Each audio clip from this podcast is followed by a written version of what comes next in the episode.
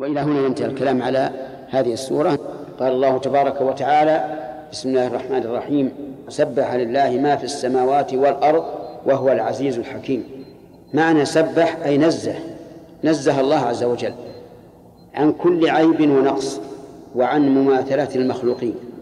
دليل تنزهه عن كل عيب ونقص قول الله تبارك وتعالى ولقد خلقنا السماوات والأرض وما بينهما في ستة أيام وما مسنا من لغوب. اللغوب يعني التعب والإعياء وهذا يدل على كمال قوته عز وجل.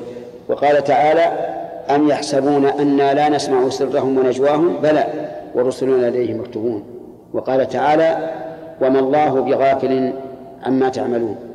فنزه الله نفسه عن عن الغفلة. وقال تعالى وما كان الله ليعجزه من شيء في السماوات ولا في الأرض انه كان عليما قديرا. فنزه نفسه عن العجز.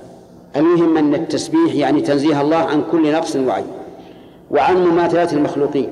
دليل ذلك قوله تعالى ليس كمثله شيء وهو السميع البصير. أثبت الله لنفسه وجها في قوله تعالى ويبقى وجه ربك ذو الجلال والإكرام. هل وجه الله كوجه المخلوق؟ سؤال ما الذي أدراك؟ أفلا يمكن أن يكون كوجه المخلوق؟ ما الذي أدراك؟ الدليل. أين الدليل من القرآن أو من السنة؟ قوله تعالى ليس كمثله شيء وهو السميع البصير. أثبت الله لنفسه أنه استوى على العرش والإنسان يستوي على البعير يعني يركب البعير ويستقر عليه ويعلو عليه. فهل استوى الله على العرش؟ كاستواء الإنسان على البعير؟ لا يمكن. إيش الدليل؟ ليس كمثله شيء وهو السميع البصير. إذا كل صفة يثبتها الله لنفسه وللمخلوق مثلها فإن ذلك موافقة في الاسم فقط. أما في الحقيقة فليس كمثله شيء. أثبت الله لنفسه علما وأثبت للمخلوق علما. قال الله تعالى فإن علمتموهن مؤمنات فأثبت لنا علما وأثبت لنفسه علما. علم الله أنكم كنتم تختانون أنفسكم. فهل العلم الذي أثبته لنفسه كان المخلوق الدليل؟ بارك الله فيك. إذا سبح لله ما في السماوات والأرض. سبح بمعنى نزه والتنزيه عن شيئين عن النقص والثاني عن مماثلة المخلوقين لا يمكن أن يماثله شيء من المخلوقات لا في ذاته ولا في صفاته ولهذا لا يمكننا أن ندرك الله عز وجل. نعلم بآياته وصفاته وأفعاله لكننا لا ندركه حقيقته عز وجل لأنه مهما قدرت من شيء فالله تعالى مخ... نعم مخالف له غير مماثل. قول ما في السماوات والأرض أي كل ما في السماوات والأرض. فإنه يسبح الله عز وجل وينزهه يشمل الآدمي الجن الملائكة الحشرات الحيوانات كل شيء كل ما في السماوات والأرض يسبح الله. وهل يسبحه بلسان بلسان المقال؟ بمعنى يقول سبحان الله أو بلسان الحال؟ بمعنى أن تنظيم السماوات والأرض والمخلوقات على ما هي عليه يدل على كمال الله عز وجل وتنزهه عن كل نقص. الجواب أنه يسبح الله بلسان الحال وبلسان المقال. إلا الكافر فإنه يسبح الله بلسان الحال لا بلسان المقال لأن الكافر يصف الله بكل نقص. يقول اتخذ الله ولدا ويقول إن معه إلها وربما ينكر الخالق أصلا لكن حاله وخلقته وتصرفه تسبيح لله عز وجل. إذا لو سئلنا هل تسبيح ما في السماوات والأرض بلسان الحال أو بلسان المقال؟ الأخ. طيب إلا إلا الكافر فإنه بلسان الحال لا بلسان المقال. طيب هل الحشرات والحيوانات هل تسبح الله بلسان المقال؟ الجواب نعم. قال الله تعالى وإن من شيء إلا يسبح بحمده ولكن لا تفقهون تسبيحهم. الذر يسبح الله بلسان المقال. الحشرات كلها تسبح الله بلسان المقال. الحصى يسبح الله كما كان ذلك بين يدي, بين يدي رسول الله صلى الله عليه وسلم. لكن الكافر لا يسبح الله بلسان المقال بل بالعكس يسبح الله ما في السماوات والأرض وهو العزيز الحكيم. العزيز يعني ذو العزة والعزة هي الكبرياء والغلبة والسلطان وما أشبه ذلك.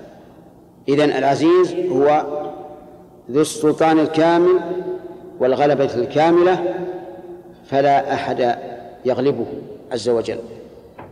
يقول الشاعر الجاهلي أين المفر والإله الطالب؟ والأشرم المغلوب ليس الغالب. إذن العزيز يعني الغالب في سلطانه وقدرته وقوته وغير ذلك. الحكيم لها معنيان. المعنى الأول ذو الحكمة والمعنى الثاني ذو الحكم التام فهي مشتقة من شيئين من الحكمة والحكم. الحكمة هي أن جميع أفعاله وأقواله وشرعه حكمة وليس فيه سفه بأي حال من الأحوال. ولهذا قيل في تعريف الحكمة إنها وضع الأشياء في مواضعها اللائقة بها. فما من شيء من أفعال الله أو من شرع الله إلا وله حكمة. إذا قدر الله الحر الشديد الذي يهلك الثمار فهو إيش؟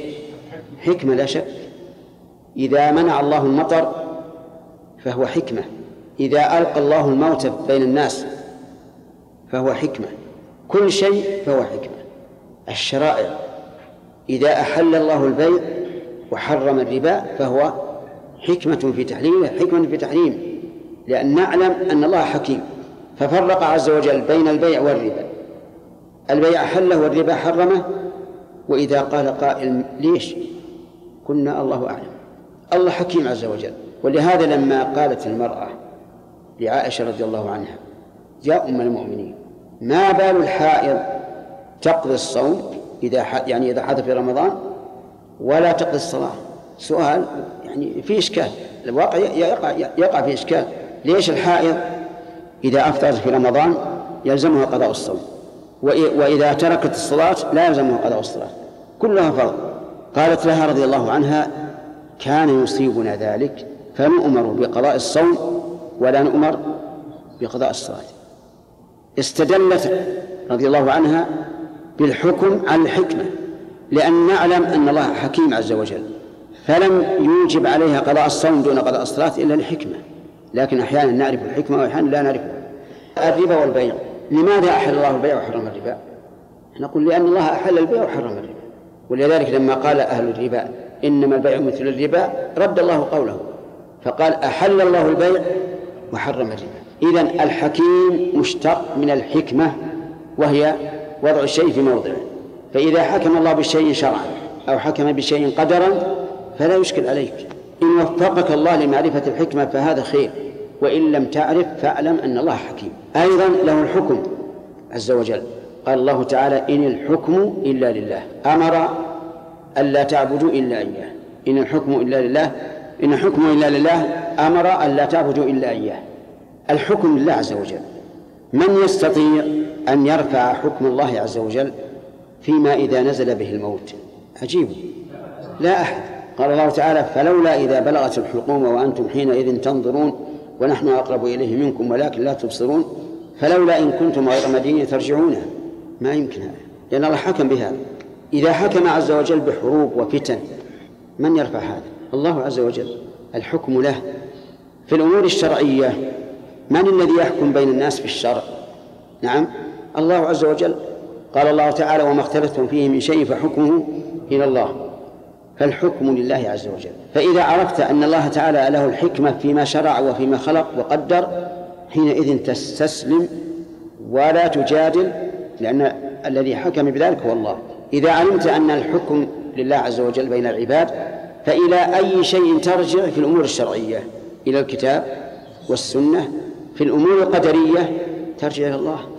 إذا حكم عليك بالمرض تفزع إلى الله عز وجل. إذا حكم عليك بالفقر تفزع إلى الله. اللهم أغنني من الفقر اقض عني الدين وأغني من الفقر. فإذا آمن الإنسان بأن الحكم كله لله إن كان حكما قدريا استسلم وقال هذا أمر الله وأنا عبد الله ولا يمكن أن يكون سوى ما كان وإذا كان شرعيا قال الله عز وجل أعلم وأحكم بما يصلح العباد. قال الله عز وجل هو الأول والآخر والظاهر والباطن. أربعة أشياء.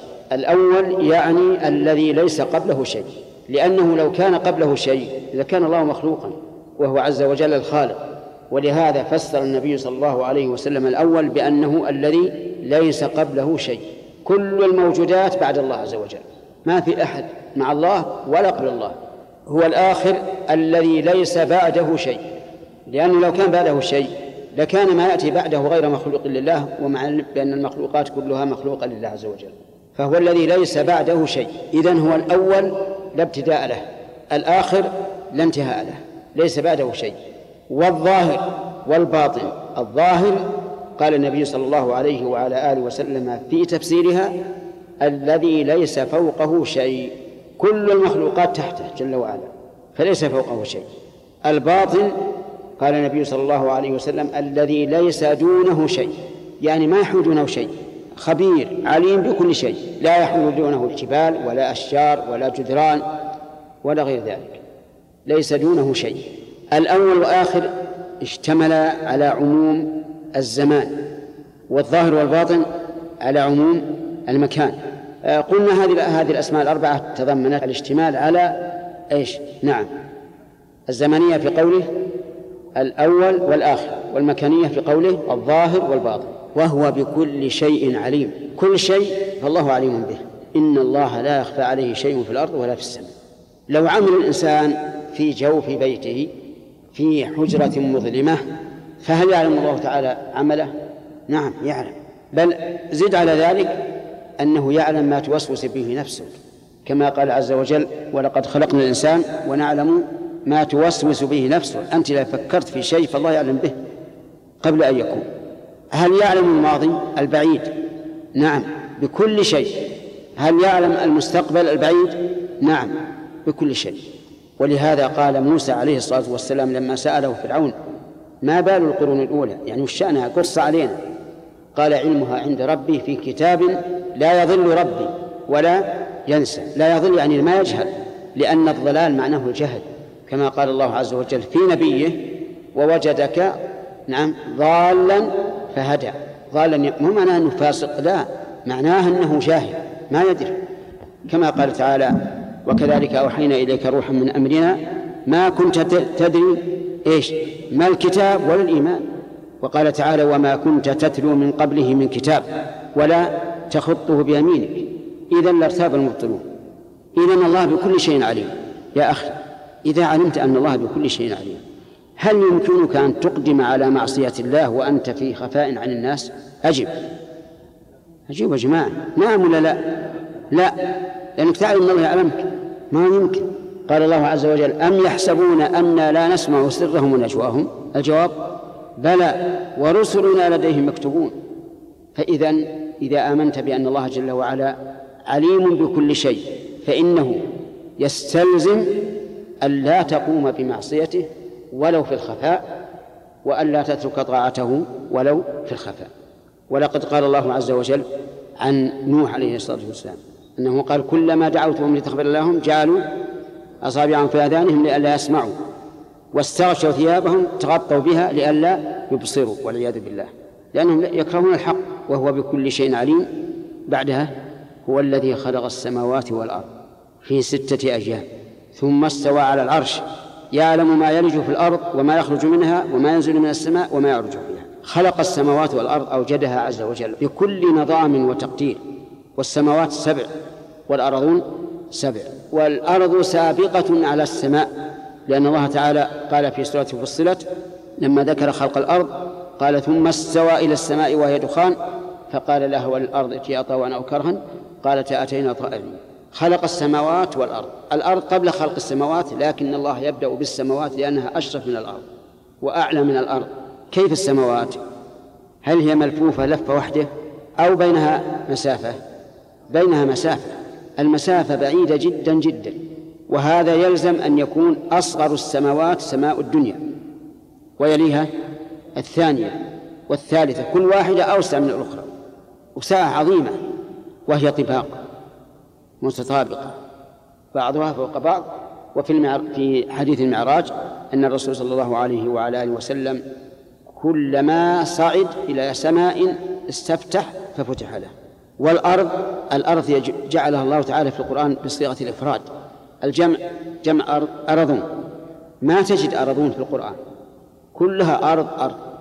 لكن الله أشار إلى أنها متعددة في قوله الله الذي خلق سبع سماوات ومن الأرض مثلهن. أي مثلهن في العدد لا, لا في الصفة لأن الصفة بين الأرض والسماء التماثل فيها بعيد جدا.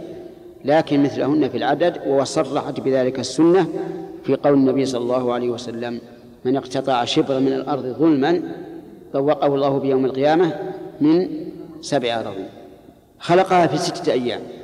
كم الأيام؟ أطلقها الله عز وجل. ما بين أن اليوم خمسين ألف سنة ولا أقل ولا أكثر.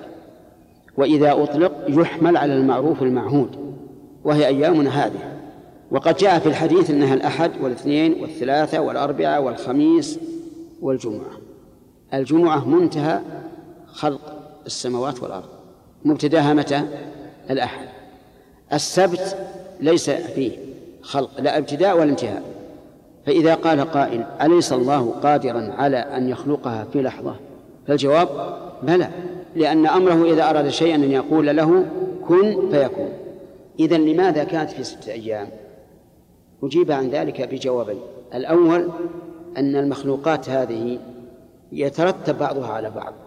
يترتب بعضها على بعض فرتب الله تعالى بعضها على بعض حتى أحكمها. وانتهى منها كم؟ ستة أيام. الثاني أن الله علم عباده التؤدة والتأني وأن الأهم إحكام الشيء لا الفراغ منه حتى يتأنى الإنسان فيما يصنعه ولو كان خلصه بساعة يتأنى ولو خلصه بساعتين. فعلم عز وجل سبحانه عباده التأني في الأمور التي هم قادرون عليها. وكلا الأمرين وجيه. ثم استوى على العرش. استوى عليه يعني على عليه على وجه يليق بجلاله. لا يمكن أن نمثله بخلقه لأن الله ليس كمثله شيء. والعرش مخلوق عظيم. لا يعلم قدره إلا الذي خلقه عز وجل. وقد جاء في الحديث أن السماوات السبع والأرضين السبع في الكرسي كحلقة ألقيت في فلاة من الأرض. حلقة إيش؟ الحلقة حلقة الدرع. الدرع المكون من حلق من الحديد. الحلقة من الحديد من الدرع وش تكون بالنسبة للفلاة جزء من السلسلة. هذه لا شيء. فلاة من الأرض واسعة ضع فيها حلقة من حلق الدرع ماذا يكون؟ وش نسبته؟ وش تشغل من الأرض؟ لا شيء. ما السماوات السبع والأرضين السبع؟ في الكرسي إلا كحلقة ألقيت في فلاة من الأرض وإن فضل العرش على الكرسي كفضل الفلاة على هذه الحلقة. لا إله إلا الله. إذن لا يعلم قدره إلا الله عز وجل. وليس لنا أن نسأل من أين ما أين مادة الكرسي يعني من أين المادة من ذهب؟ من فضة؟ من لؤلؤ؟ ما ما لنا حق نتكلم في هذا. هو عرش عظيم كما وصفه الله. رب العرش العظيم. عرش المجيد عرش عظيم جدا جدا لا يعلم قدره إلا الله استوى الله عليه لكمال سلطانه جل وعلا. قد تجدون في بعض الكتب استوى على العرش يعني استولى عليه. أهكذا تجدون أحيانا. اللي طلع منكم على بعض الكتب الأشعرية وما أشبههم يرى هذا. استوى يقول استولى وهذا تحريف للكلم عن مواضعه وقول على الله بلا حق وبلا علم. لأن إذا كان خلق السماوات ثم استوى على العرش قلنا ثم استولى على العرش. قبل الاستيلاء لمن العرش؟ شوف بطلان القول هذا. ثم نقول الله استوى استولى على كل شيء. هل نقول استوى على الأرض؟ ما يمكن نقول هذا. إذا يتعين استوى بمعنى على. كيف استوى؟ ما ندري. الله أعلم. ثم استوى على العرش. يعلم ما يلج في الأرض وما يخرج منها وما ينزل من السماء وما يعرج فيها. ما يلج في الأرض أي ما يدخل فيها. من جثث الموتى ومن الحبوب التي تنبت بإذن الله ومن المياه التي يسلكها الله ينابيع في الأرض ثم يخرجها. وغير ذلك من من الحشرات وغيرها. المهم كل ما يرج في الأرض يعلمه الله. وسؤالنا الآن هل يعلم حال الذر إذا ولجت في جحورها؟ نعم يعلم ولا ما يعلم؟ ما ذكر في الآية. نقول ما يلج هذه ما اسم موصول. واسم الموصول يفيد العموم أي كل ما يلج في الأرض وما يخرج منها من النبات والمياه والمعادن وغيرها وما ينزل من السماء من الملائكة والأمطار والشرائع وغير ذلك وما يعرج فيها أي إليها لكن جاءت فيها بدل إليها لنستفيد فائدتين الفائدة الأولى العروج يعني الصعود والفائدة الثانية الدخول لأن في يناسبها من الأفعال الدخول دخل في المكان. أما عرج ويعرج فالذي يناسبها إلى لكن الله عز وجل عدل عن قوله يعرج إليها إلى قوله يعرج فيها ليفيد إيش؟ الصعود والدخول. الأشياء ما تصل إلى السماء الدنيا وتقف تعرج في السماء الدنيا حتى تصل إلى الله عز وجل.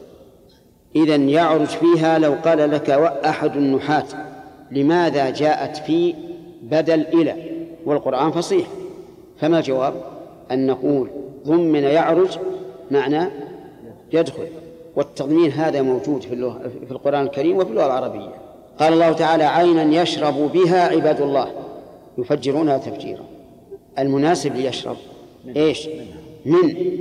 كما قال تعالى يأكل مما تأكلون منه ويشرب مما تشربون يعني منه فشربوا منه إلا قليلا منه وهنا قال يشرب بها. إيش الحكمة؟ قال العلماء الحكمة أن يشرب هنا.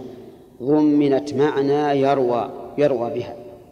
ومعلوم أن أنك إذا قلت يروى بها فقد تضمن معنى يشرب وزيادة. والتضمين هذا فن مهم في باب البلاغة. ينبغي لطالب العلم أن يدرسه ويحققه. حتى يستفيد مما إذا اختلفت الحروف مع عواملها ولا يشكل عليه. وهو معكم أينما كنتم. هو الضمير يعود على الله عز وجل. معكم أي مصاحب لكم. كما قال النبي صلى الله عليه وسلم اللهم أنت الصاحب في السفر والخليفة في الأهل. لكن هل هذه الصحبة صحبة مكان؟ بمعنى أننا إذا كنا في مكان كان الله معنا؟ حاشا وكلا. لا يمكن هذا. وكيف يتصور عاقل أن الله معنا في, مكاننا وكرسيه وسع السماوات والأرض؟ هذا مستحيل. الكرسي موضع القدمين كما جاء عن ابن عباس رضي الله عنه. فإذا كان كذلك هل يعقل أن رب السماوات والأرض الذي يوم القيامة تكون السماوات مطويات بيمينه والأرض جميعا قبضته هل يمكن أن يكون معنا في أماكننا الضيقة أو الواسعة؟ لا يمكن. إذا معكم أي مصاحب لكم والمصاحب قد يكون بعيدا عنك. يقول العرب في أسلوبهم ما زلنا نسير والقمر معنا ما زلنا نسير والقطب معنا ما زلنا نسير والجبل الفلاني معنا. وهل هو معهم في مكانهم؟ معلوم أن القمر في السماء والنجم في السماء والجبل قد يكون بينك وبينه مسافة أيام. ومع ذلك فالعرب تطلق عليه المعية مع البعد في المكان. كوننا نؤمن بأن الله معنا إذن هو عالم بنا ولا لا؟ طيب.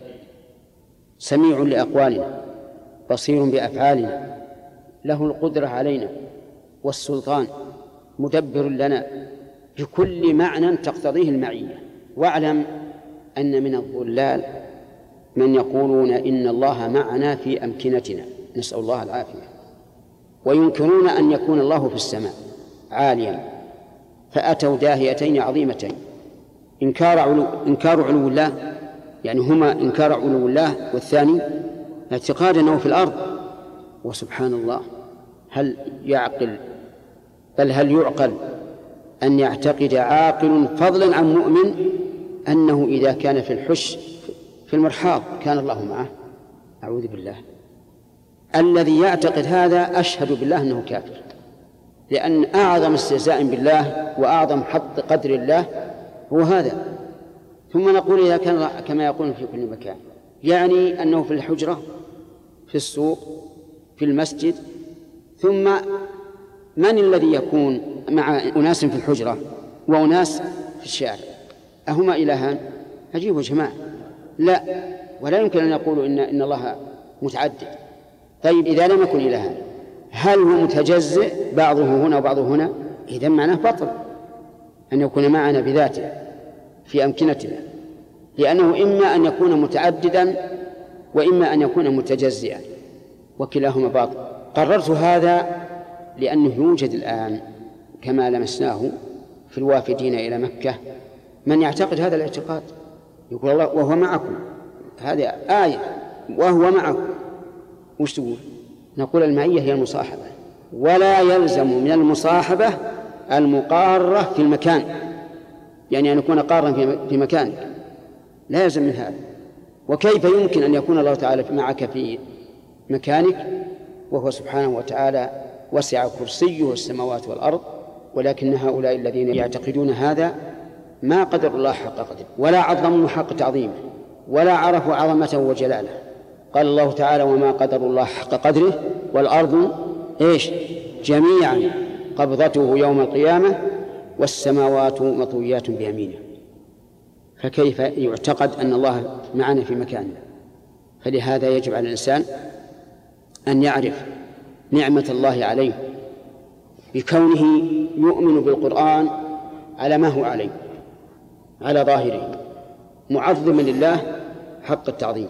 وقولها أينما كنتم؟ أي في أي مكان كنتم. لأن أين؟ ظرف مكان قال الله تعالى وولي وجهك شطر المسجد الحرام وحيثما كنتم فولوا وجوهكم شطرة. مثل أينما كنتم؟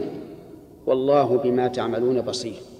أي بما تعملون من الأعلام من الأعمال كلها بصير. وهل البصر هنا بصر علم أو بصر رؤية؟ يشمل هذا وهذا. فهو بصير بصر رؤية يرانا عز وجل. قال النبي صلى الله عليه وسلم عن ربه حجابه النور. حجابه النور لو كشفه لأحرقت سبحات وجهه ما انتهى إليه بصره من خلقه. هذا بصر الرؤية أما بصر العلم فمن المعلوم أن أعمالنا قد تكون مرئية كالحركات وقد تكون مسموعة كالأقوال. المسموعة لا ترى بالعين لكنها تسمع. فرؤية المسموع علم وعلى هذا نقول والله بما تعملون بصير. يشمل العلم والبصر بالرؤية. له ملك السماوات والأرض له أي لله تعالى وحده. ملك السماوات والأرض خلقا وتدبيرا. فلا يملك السماوات والأرض أحد إلا الله عز وجل. لا استقلالا ولا مشاركة قال الله تعالى قل ادعوا الذين زعمتم من دون الله لا يملكون مثقال ذرة في السماوات ولا في الأرض مثقال ذرة في السماوات ولا في الأرض. وما لهم فيهما من شرك فنفى الاستقلال ونفى المشاركة. وما له أي ما لله منهم من ظهير أي من مساعد ساعده على خلق السماوات والأرض. فله ملك السماوات والأرض. كم عدد السماوات الأخ سبع؟ لا. السماوات أكبر من الأرض. أفلا يكون عددها عشر؟ لا لا ما أظن أن أن يبقى أحد يجهلها عددها سبع. قال الله تعالى قل من رب السماوات السبع ورب العرش العظيم. الأرضون أيضا عددها سبع. كما جاء ذلك ظاهرا في القرآن وصريحا في السنة. قال الله تعالى الله الذي خلق سبع سماوات ومن الأرض مثلهن. يعني في العدد. وثبت عن النبي صلى الله عليه وعلى آله وسلم أنه قال من اقتطع شبرا من الأرض ظلما طوقه الله به يوم القيامة من سبع أراضين وإلى الله ترجع له وإلى الله ترجع الأمور.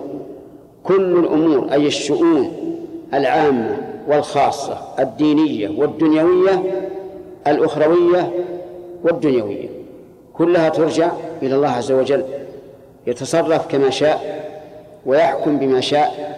ولا معقب لحكمه عز وجل. كل الأمور. هل أمور الإنسان الخاصة ترجع إلى الله؟ الجواب نعم ترجع إلى الله. ولذلك يجب عليك إذا ألمت بك ملمة أن ترجع إلى الله عز وجل. لأن المشركين وهم المشركون إذا ألمت بهم الملمات التي يعجزون عنها يلجؤون إلى الله عز وجل. إذا عصفت بهم الرياح في أعماق البحار على السفن. لمن يلجؤون؟ إلى الله عز وجل. يلجؤون إلى الله يسألونه أن ينجيهم وهم مشركون. فكيف بك أنت أيها المسلم؟ الجأ إلى الله في كل شيء صغير أو كبير ديني أو دنيوي خاص بك أو بأهلك لا تلجأ لغير الله.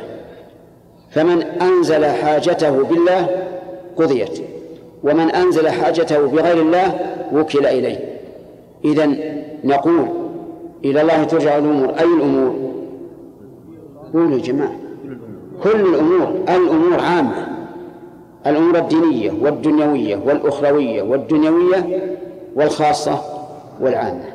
وإذا آمنت بهذا ويجب أن تؤمن به صرت لا تلجأ إلا إلى الله عز وجل. يولج الليل في النهار ويولج النهار في الليل. يولج أن يدخل. الليل في النهار. ويولج النهار أن يدخله في الليل. وهذا يعني اختلاف الليل والنهار في الطول والقصر. أحيانا يبدأ الليل في الزيادة كما في أوقاتنا الآن. الآن بدأ الليل يزيد يبدأ الليل في الزيادة. فيدخل على النهار أو النهار يدخل عليه؟ يدخل على النهار. هذا يولج الليل في النهار. أحيانا يبدأ الليل ينقص ويزيد النهار. فأيهما يدخل؟ النهار على الليل. لا أحد يقدر على ذلك إلا الله سبحانه وتعالى. لو اجتمع الخلق كلهم إنسهم وجنهم البشر والملائكة ما استطاعوا أن يولجوا دقيقة واحدة من الليل في النهار أو من النهار في الليل. والله عز وجل يولج الليل في النهار ويولج النهار في الليل. ثم هذا العلاج ليس يأتي دفعة واحدة. يعني ما يمكن تقول أقصر ليلة في أطول ليلة بيومين. ما يمكن. ولكنه يأتي تدريجيا شيئا فشيئا. أول ما يبدأ بالزيادة تجده يأخذ قليلا في اليومين أو الثلاثة دقيقة واحدة. ثم يبدأ يزداد يزداد حتى يكون عند تساوي الليل والنهار يأخذ إلى حول دقيقتين في اليوم تدريج أرأيتم لو جاء دفعة واحدة كنا مثلا في أطول يوم في السنة وإذا بنا في اليوم الثاني إلى أقصر يوم في السنة ماذا يترتب عليه؟ مفاسد عظيمة لأن الناس سينقلبون من حر مزعج إلى برد مؤلم في خلال 24 ساعة. وهذا لا شك أنه مضر بالأبدان والنبات والجو لكنه عز وجل يولجه على تنظيم موافق للحكمة تماما. ولا أحد والله يستطيع أن يفعل هذا أبدا. مهما بلغ من القوة وهو عليم بذات الصدور ذات الصدور هي القلوب. ذات الصدور أي صاحبة الصدور يعني القلوب. والدليل من القلوب؟ قول الله تبارك وتعالى فإنها لا تعمى الأبصار فإنها لا تعمى الأبصار ولكن تعمى القلوب التي في الصدور. إذا هو عليم بما في القلب. هل تصدق بذلك؟ تصدق. لأن الخبر خبر من؟ خبر الله تعالى. ومن أصدق من الله قيلا. إذا كنت تصدق بذلك فهل يمكن أن تضمر في قلبك ما لا يرضاه الله. إن كنت مؤمنا لا يمكن. طهر قلبك من الرياء والنفاق والغل على المسلمين والحقد والبغضاء. طهره لأن قلبك معلوم عند الله عز وجل. اللهم طهر قلوبنا. اللهم طهر قلوبنا. اللهم طهر قلوبنا. طهر القلب من هذا. املأه محبة لله وتعظيما. ومحبة للرسول صلى الله عليه وسلم وتعظيما كما يليق به. ومحبة للمؤمنين ومحبة لشريعة الله وإن كرهتها قال الله عز وجل للصحابة كتب عليكم القتال وهو كره لكم وعسى أن تكرهوا شيئا وهو خير لكم وعسى أن تحبوا شيئا وهو شر لكم والله يعلم وأنتم لا تعلمون. لا تؤمن في هذا القلب المضغة شيئا يكرهه الله.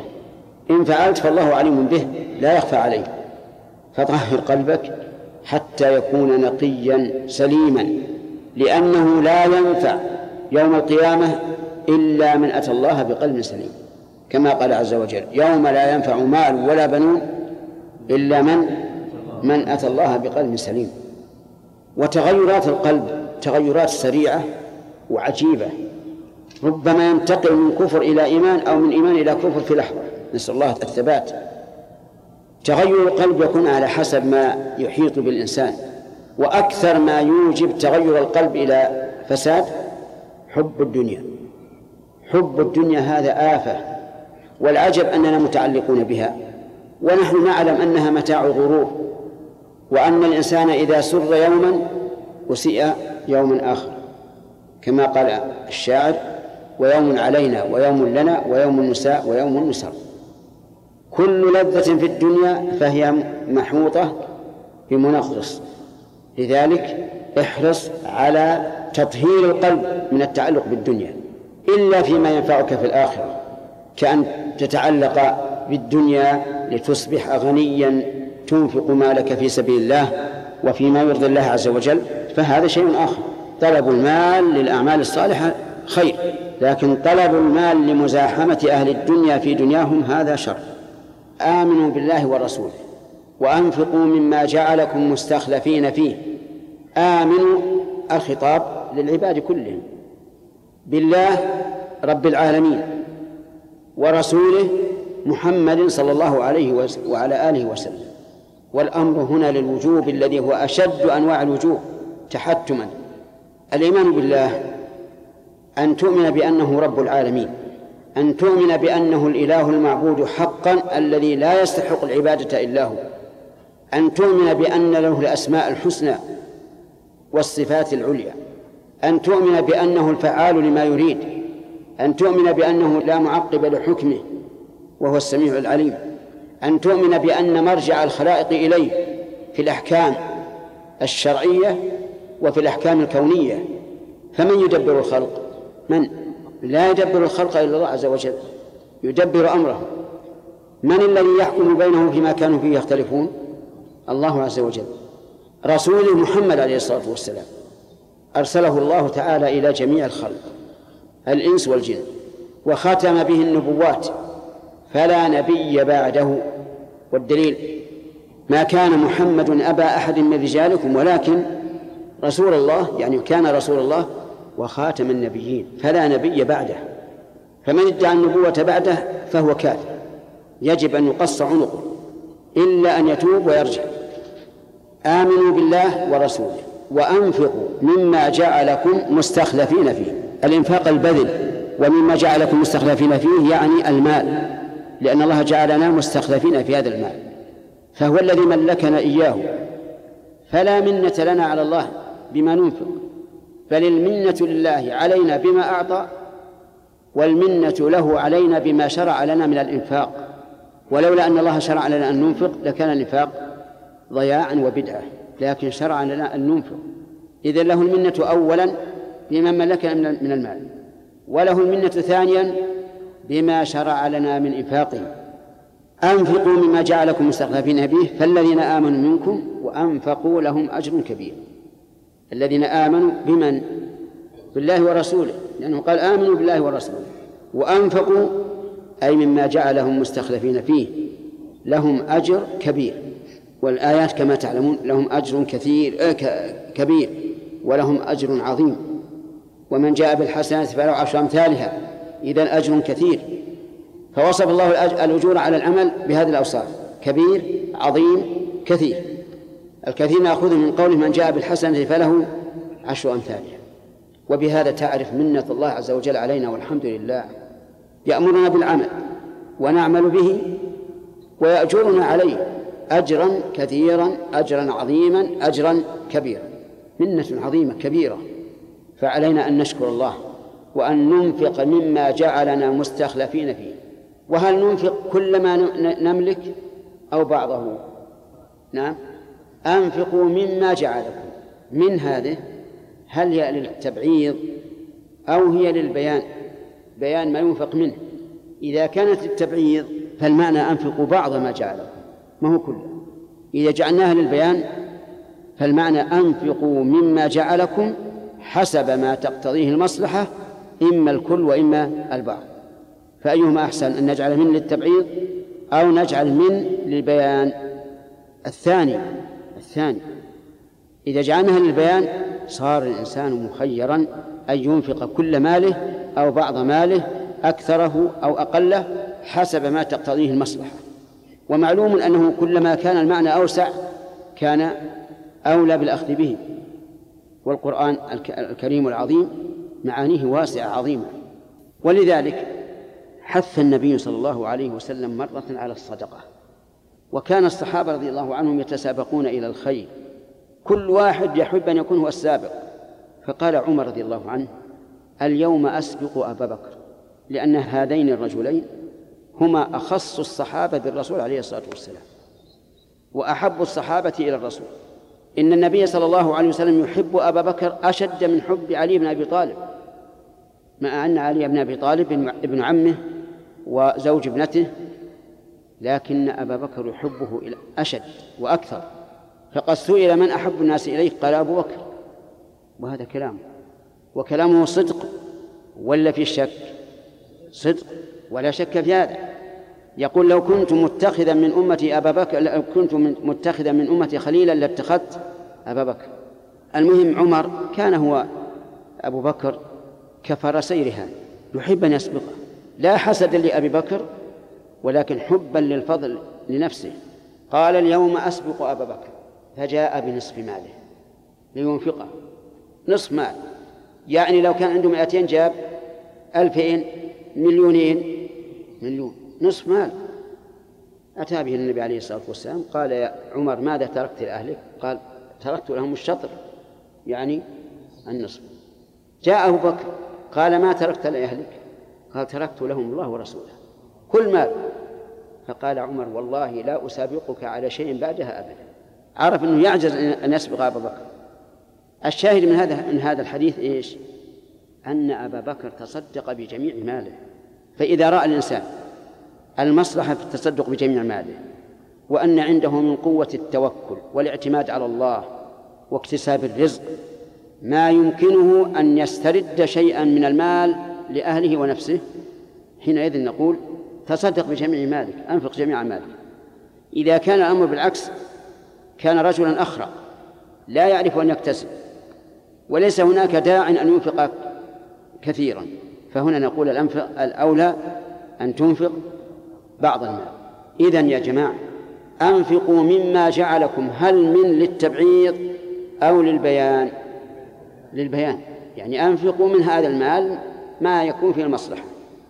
في هذا دليل في هذه الآية دليل على أنه ينبغي للإنسان أن يحقق إيمانه ويثبته. وكلما رأى فيه تزعزعا استعاذ بالله من الشيطان الرجيم ومضى في سبيله. وأن ينفق من المال. وهنا سؤال هل المال محبوب للنفوس؟ قال الله تعالى وتحبون المال حبا جما وقال عز وجل وإنه لحب الخير يعني المال لشديد. لا يمكن أن يبذل الإنسان شيئا محبوبا إليه إلا لما هو إلا ما هو أحب. فإذا بذل الإنسان المحبوب إليه ابتغاء رضوان الله علمنا أن الرجل يحب رضوان الله أكثر من محبة المال وبذلك يتحقق الإيمان. وما لكم لا تؤمنون بالله والرسول يدعوكم لتؤمنوا بربكم وقد أخذ ميثاقكم إن كنتم مؤمنين. هذا معطوف على الآية التي قبلها. وهي قوله تعالى آمنوا بالله ورسوله وأنفقوا مما جعلكم مستخلفين فيه فالذين آمنوا منكم وأنفقوا لهم أجر كبير. وما لكم لا تؤمنون بالله. يعني أي شيء يمنعكم من الإيمان بالله؟ وقد تمت أسباب وجوب الإيمان به وذلك بدعوة النبي صلى الله عليه وعلى آله وسلم. كما قال عز وجل والرسول يدعوكم لتؤمنوا بربه. وقد أخذ ميثاقه يعني أخذ الله ميثاقكم العهد أن تؤمنوا به وبرسله. فصار هناك سببان للإيمان. الأول دعوة النبي صلى الله عليه وعلى آله وسلم إليه. والثاني الميثاق الذي أخذه الله علينا. وذلك بما أعطانا عز وجل من الفطرة والعقل والفهم الذي ندرك به ما ينفعنا ويضرنا. هذا هو الصحيح في معنى الميثاق. وقيل إنه الميثاق الذي أخذه الله تعالى على بني آدم حين أخرجهم من ظهره إن صح الحديث الوارد في ذلك. المهم أن الله تعالى ينكر على من لم يؤمن ويقول ما الذي حملك على ألا تؤمن؟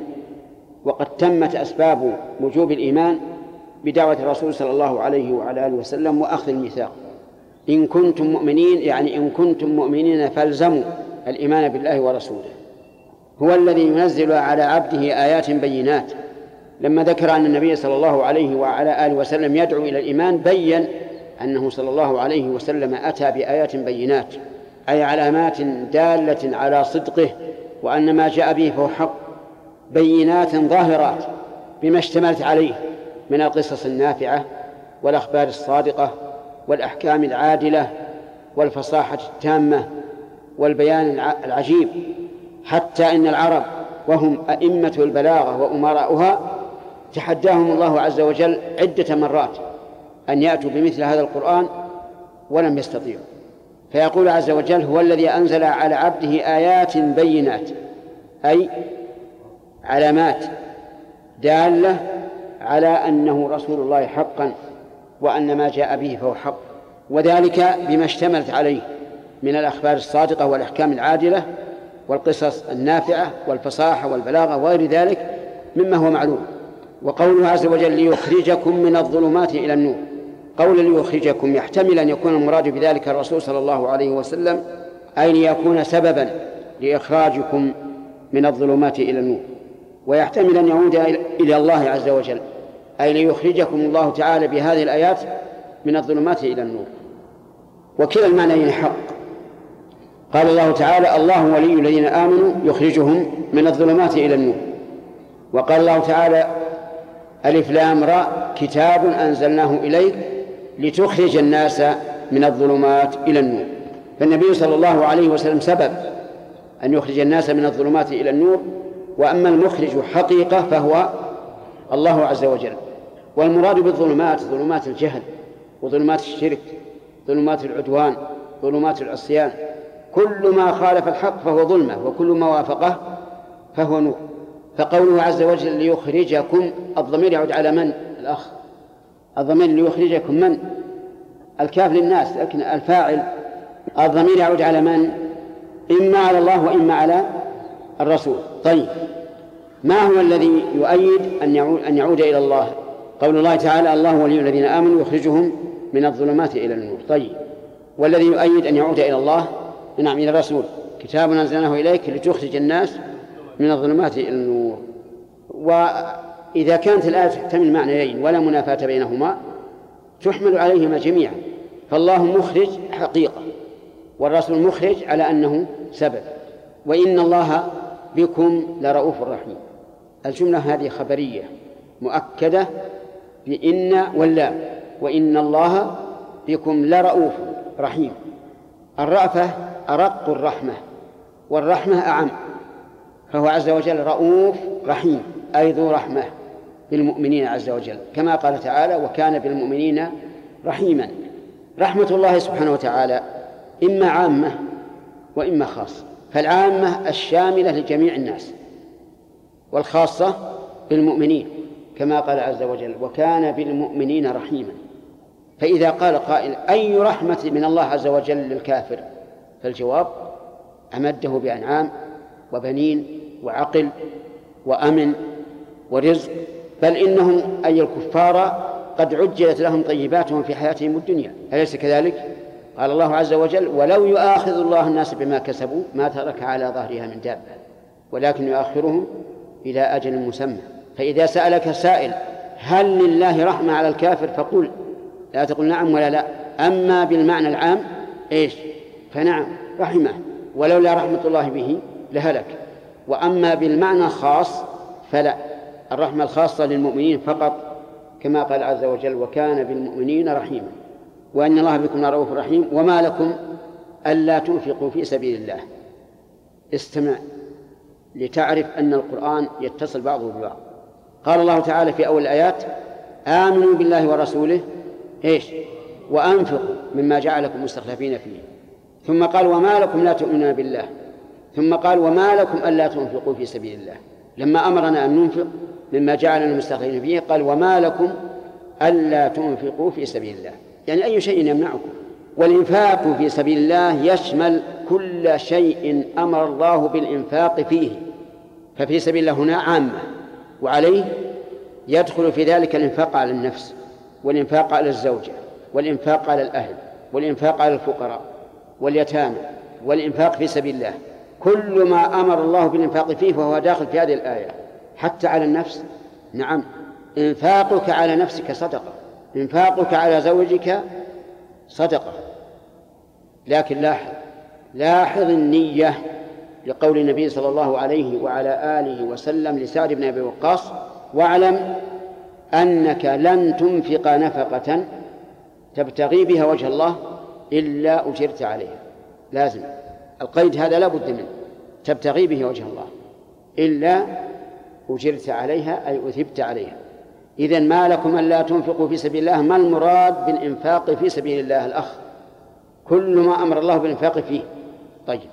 ولله ميراث السماوات والأرض. يعني كيف لا تنفق؟ والذي سيرث السماوات والأرض هو الله. ومن جملة ما ذلك مالك الذي بخلت به.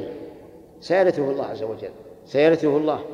فإذا ورث مالك من بعده فإما أن يرثه أن يرثه صالح فيكون أسعد به منك. وإما أن يرثه مفسد فتكون خلفت له ما يستعين به على إفساده. أفهمتم هذا؟ إذا خلفت المال فإما أن تخلفه إلى من ينفقه في سبيل الله. فيكون هو أسعد بمالك منك. وإما أن تخلفه لمفسد يستعين به على معصية الله فتكون أعنته على معصية الله بما خلفت له من المال. إذن ما هو اللائق بك؟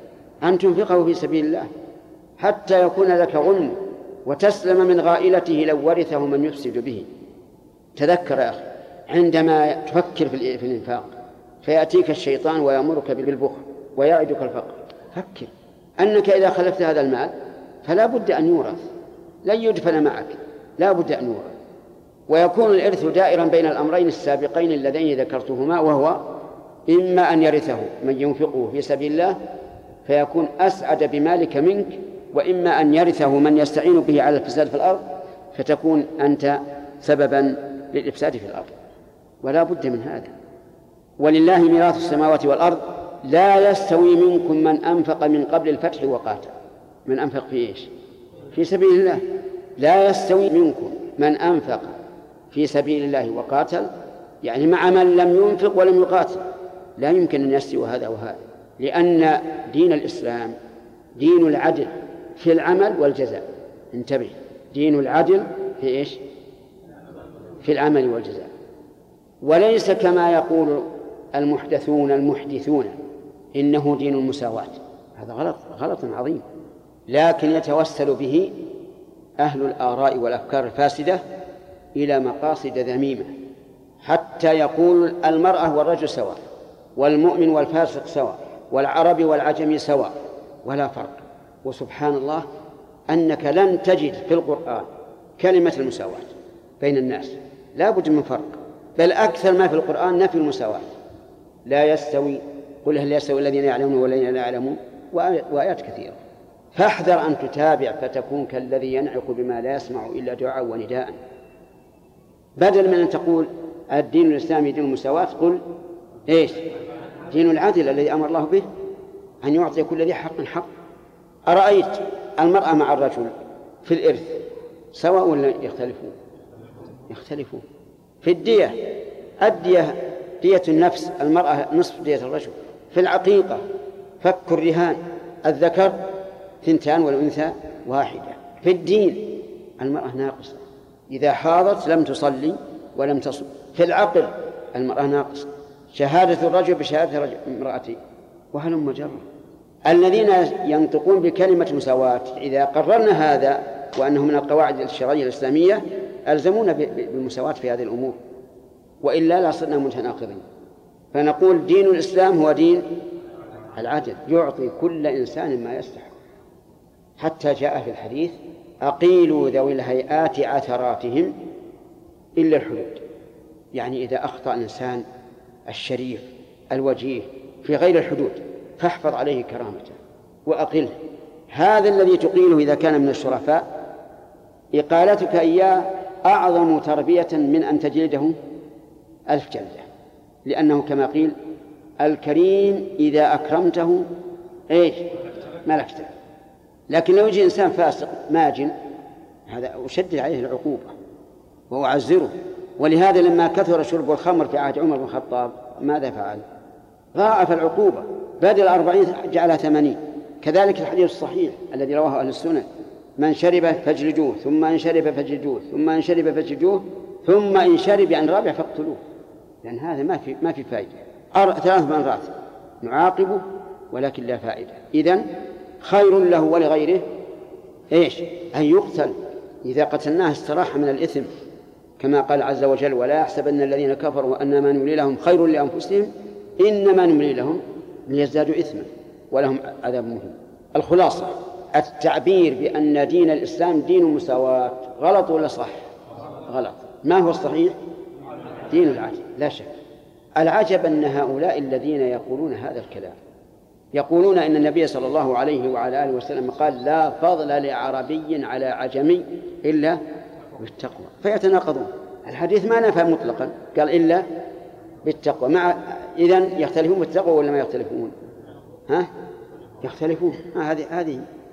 ثم إن هذا الحديث أظنه لا يصلح عن النبي عليه الصلاة والسلام.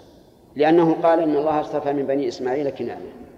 واصطفى من كنانة قريشا واصطفى من قريش بني هاشم. واصطفاني من بني هاشم. ففضل. ولا شك عندنا أن العرب أعني جنس العرب أفضل من جنس غير العرب. لا شك عندنا في هذا. والدليل على هذا أن الله جعل في العرب أكمل نبوة ورسالة. من؟ محمد صلى الله عليه وسلم. أكمل نبوة ورسالة جعل الله في العرب. وقد قال الله تعالى الله أعلم حيث يجعل رسالته. فالأجناس تختلف. وقال عليه الصلاة والسلام خياركم في الجاهلية خياركم في الإسلام. احذر أن تتابع في العبارات التي ترد من المحدثين المحدثين حتى تتأملها وما فيها من الإيحاءات التي تدل على مفاسد ولو على المدى البعيد. أسأل الله أن يهدينا وإياكم صراطه المستقيم وأن يتولانا في الدنيا والآخرة إنه على كل شيء قدير. لا يستوي منكم من أنفق من قبل الفتح وقاتل أولئك أعظم درجة من الذين أنفقوا من بعد وقاتلوا أي لا يكونون سواء. الذي أنفق من قبل الفتح والمراد بالفتح هنا صلح الحديبية الذي جرى بين النبي صلى الله عليه وعلى آله وسلم وبين قريش. وذلك في ذي القعدة من عام ست من الهجرة من عام ستة من الهجرة. وسمي فتحا لأنه صار فيه توسيع للمسلمين وتوسيع أيضا للمشركين. اختلط الناس بعضهم ببعض وأمن الناس بعضهم من بعض حتى يسر الله عز وجل أن نقضت قريش العهد فكان من بعد ذلك الفتح الأعظم فتح مكة في السنة الثامنة من ذي الهجرة في رمضان. قال الله عز وجل أولئك أعظم درجة من الذين أنفقوا من بعد وقاتلوا. وذلك لأن الأولين أنفقوا وقاتلوا وسبقوا إلى الإسلام وكان الإسلام في حاجة لهم ولإنفاقهم فكانوا أفضل ممن أنفق من بعد وقاتل والله سبحانه وتعالى يجزي بالعدل بين عباده. ولكن لما كان تفضيل السابقين قد يفهم منه أن لا فضل للاحقين قال وكلا وعد الله الحسنى. كلا من الذين أنفقوا من قبل الفتح وقاتلوا والذين أنفقوا من بعد وقاتلوا وعدهم الله الحسنى يعني الجنة. والله بما تعملون خبير أي عليم ببواطن أموركم كظواهرها لا يخفى عليه شيء. وإذا كان عالما بها فسوف يجازي كل عامل بما عمل. قال الله تعالى فمن يعمل مثقال ذرة خيرا يره ومن يعمل مثقال ذرة شرا يره. المراد بالفتح هنا صلح الحديبية. والمراد بالحسنى الجنة. إذن كل الصحابة وعدهم الله تعالى الجنة فنحن نشهد لكل الصحابة أنهم في الجنة لكن لا نشهد لأحد بعينه إلا من شهد له الرسول صلى الله عليه وعلى آله وسلم. ثم قال عز وجل حاثا ومراقبا على الإنفاق في سبيله. فقال من ذا الذي يقرض الله قرضا حسنا فيضاعفه له؟ أي أين الذين يقرضون الله قرضا حسنا؟ أي ينفقون فيما أمرهم بالإنفاق فيه وأشار الله في هذا إلى شيئين الإخلاص والمتابعة. الإخلاص في قوله من ذا الذي يقرض الله يعني لا يريد سوى الله عز وجل. والمتابعة في قوله حسنا لأن العمل الحسن ما كان موافقا للشريعة الإسلامية. وهذان أعني الإخلاص والمتابعة هما شرطان في كل عمل أن يكون مخلصا لله وأن يكون متابعا فيه رسول الله صلى الله عليه وعلى آله وسلم. وصف الله تعالى الإنفاق في سبيله بالقرض تشبيها بالقرض الذي يقرضه الإنسان غيره لأنك إذا أقرضت غيرك فإنك واثق من أنه سيرد عليك. هكذا أيضا العمل الصالح سيرد على الإنسان بلا شك. ولهذا قال فيضاعفه له وله أجر كريم. المضاعفة هنا يعني الزيادة. وقد بين الله تبارك وتعالى قدرها في سورة البقرة. فقال مثل الذين ينفقون أموالهم في سبيل الله كمثل حبة أنبت السبع سنابل في كل سنبلة مائة حبة. والله يضاعف لمن يشاء. فأنت إذا أنفقت درهما فهو يعني جزاءه سبعمائة درهم ثوابا من عند الله عز وجل. والله تعالى فضله أكثر من عدله وأوسع ورحمته سبق سبقت غضبه. إذا يضاعفه له إلى كم؟ إلى سبعمائة. بل إلى أكثر كما جاء في الحديث إلى أضعاف كثيرة. وله أجر كريم أي حسن واسع. وذلك فيما يجده في الجنة ففيها ما لا عين رأت ولا أذن سمعت ولا خطر على قلب بشر.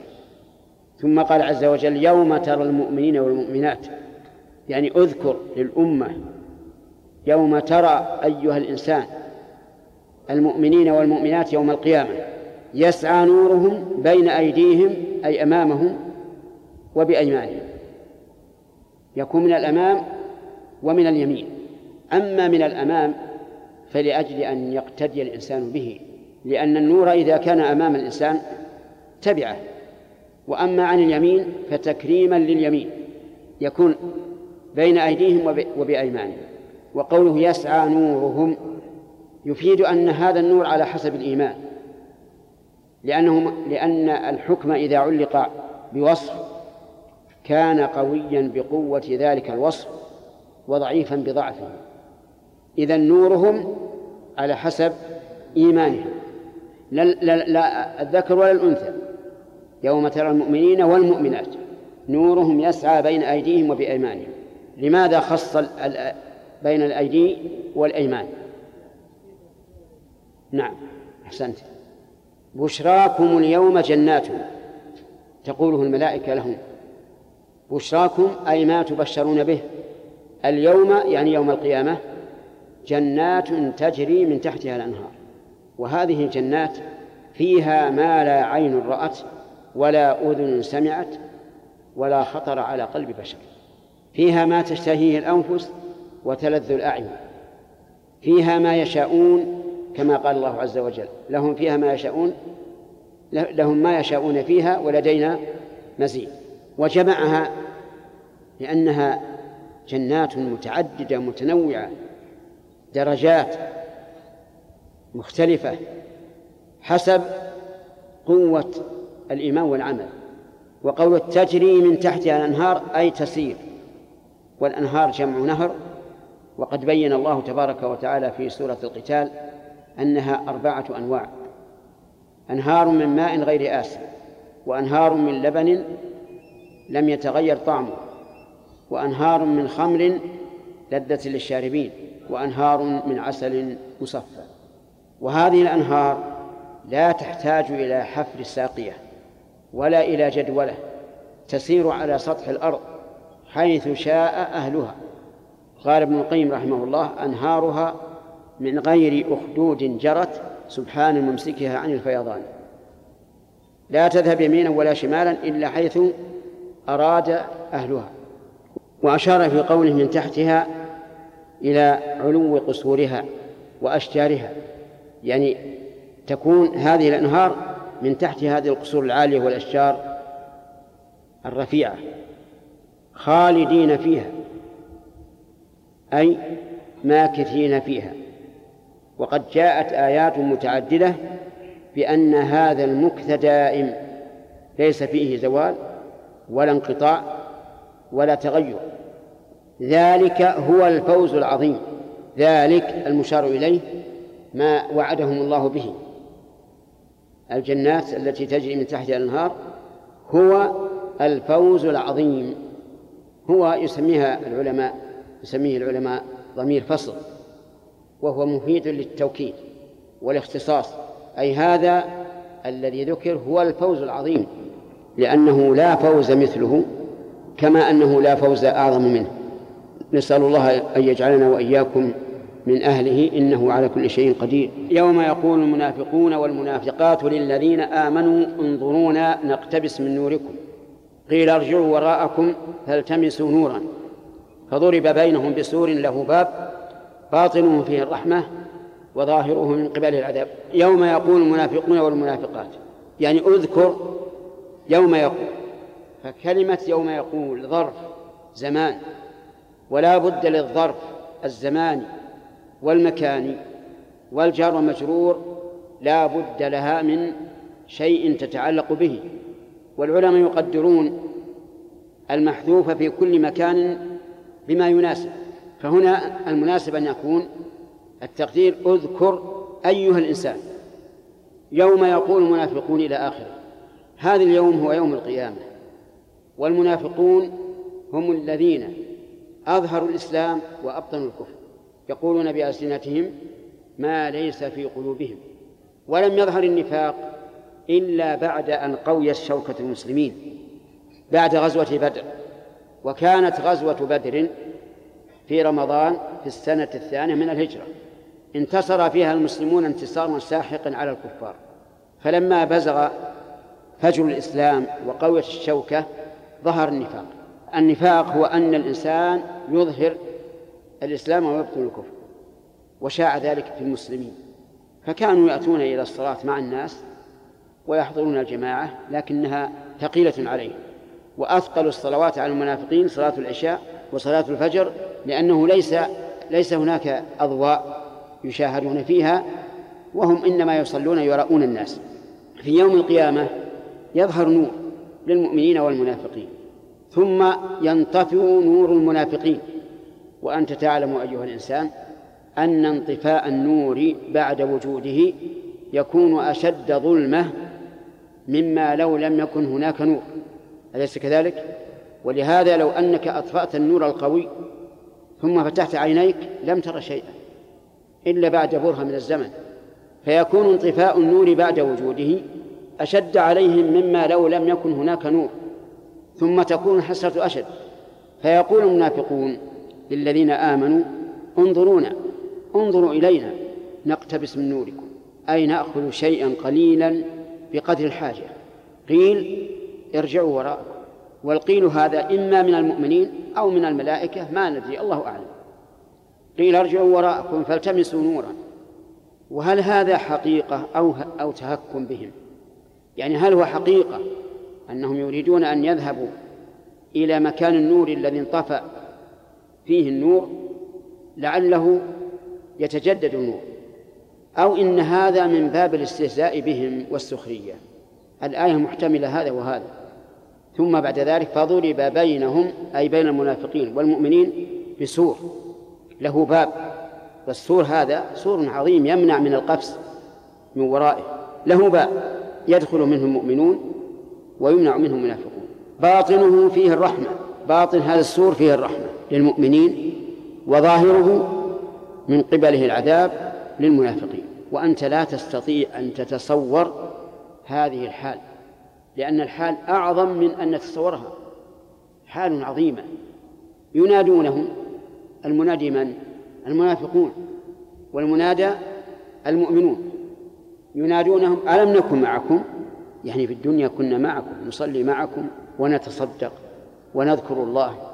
قالوا بلى. يعني أنتم معنا ولكن في الظاهر دون الباطن ولهذا قالوا بلى ولكنكم فتنتم أنفسكم يعني أضللتموها وتربصتم انتظرتم بنا الدوائر لأن المنافقين يتربصون الدوائر بالمؤمنين. وارتبتم شككتم في الأمر ليس عندكم إيمان. وغرتكم الأماني أي ظننتم أنكم محسنون لأنهم يقولون إن أردنا إلا إحسانا وتوفيقا. نوفق بين المؤمنين والكافرين وبين الإيمان والكفر. إذا لقوا الذين آمنوا قالوا آمنا يعني فهم مع المؤمنين. وإذا خلوا إلى شياطينهم قالوا إنا معكم فهم مع الكفار. ظنوا أنهم بهذه المداهنة كسبوا المعركة فغرتهم الأماني. حتى جاء أمر الله أمر الله سبحانه وتعالى وذلك بموتهم. وغركم بالله الغرور الغرور هو الشيطان. دليل هذا قول الله تبارك وتعالى عنه حين وسوس إلى أبوينا قال الله عنه فدلاهما بإيش؟ بغرور. إذن فالغرور هو الشيطان. حتى جاء الله وغركم بالله الغرور فاليوم لا يؤخذ منكم فدية. الله المستعان. الأسير في الدنيا يمكن أن يفدي نفسه ويبذل مالا فيسلم لكن في الآخرة ما في فدية. فاليوم لا يؤخذ منكم فدية أيها المنافقون ولا من الذين كفروا. الذين أعلنوا الكفر وصر وصاروا أشجع من هؤلاء المنافقين فلا فدية لا لهؤلاء ولا إلى هؤلاء مأواكم النار أي مثواكم ومآلكم النار. هي مولاكم الذي تتولونه والتي تتولاكم فهم يتولون النار بعمل أهلها والنار تتولاهم لأنهم مستحقون لها وبئس المصير أي المرجع. وهذا تقبيح لها أعاذنا الله وإياكم منها.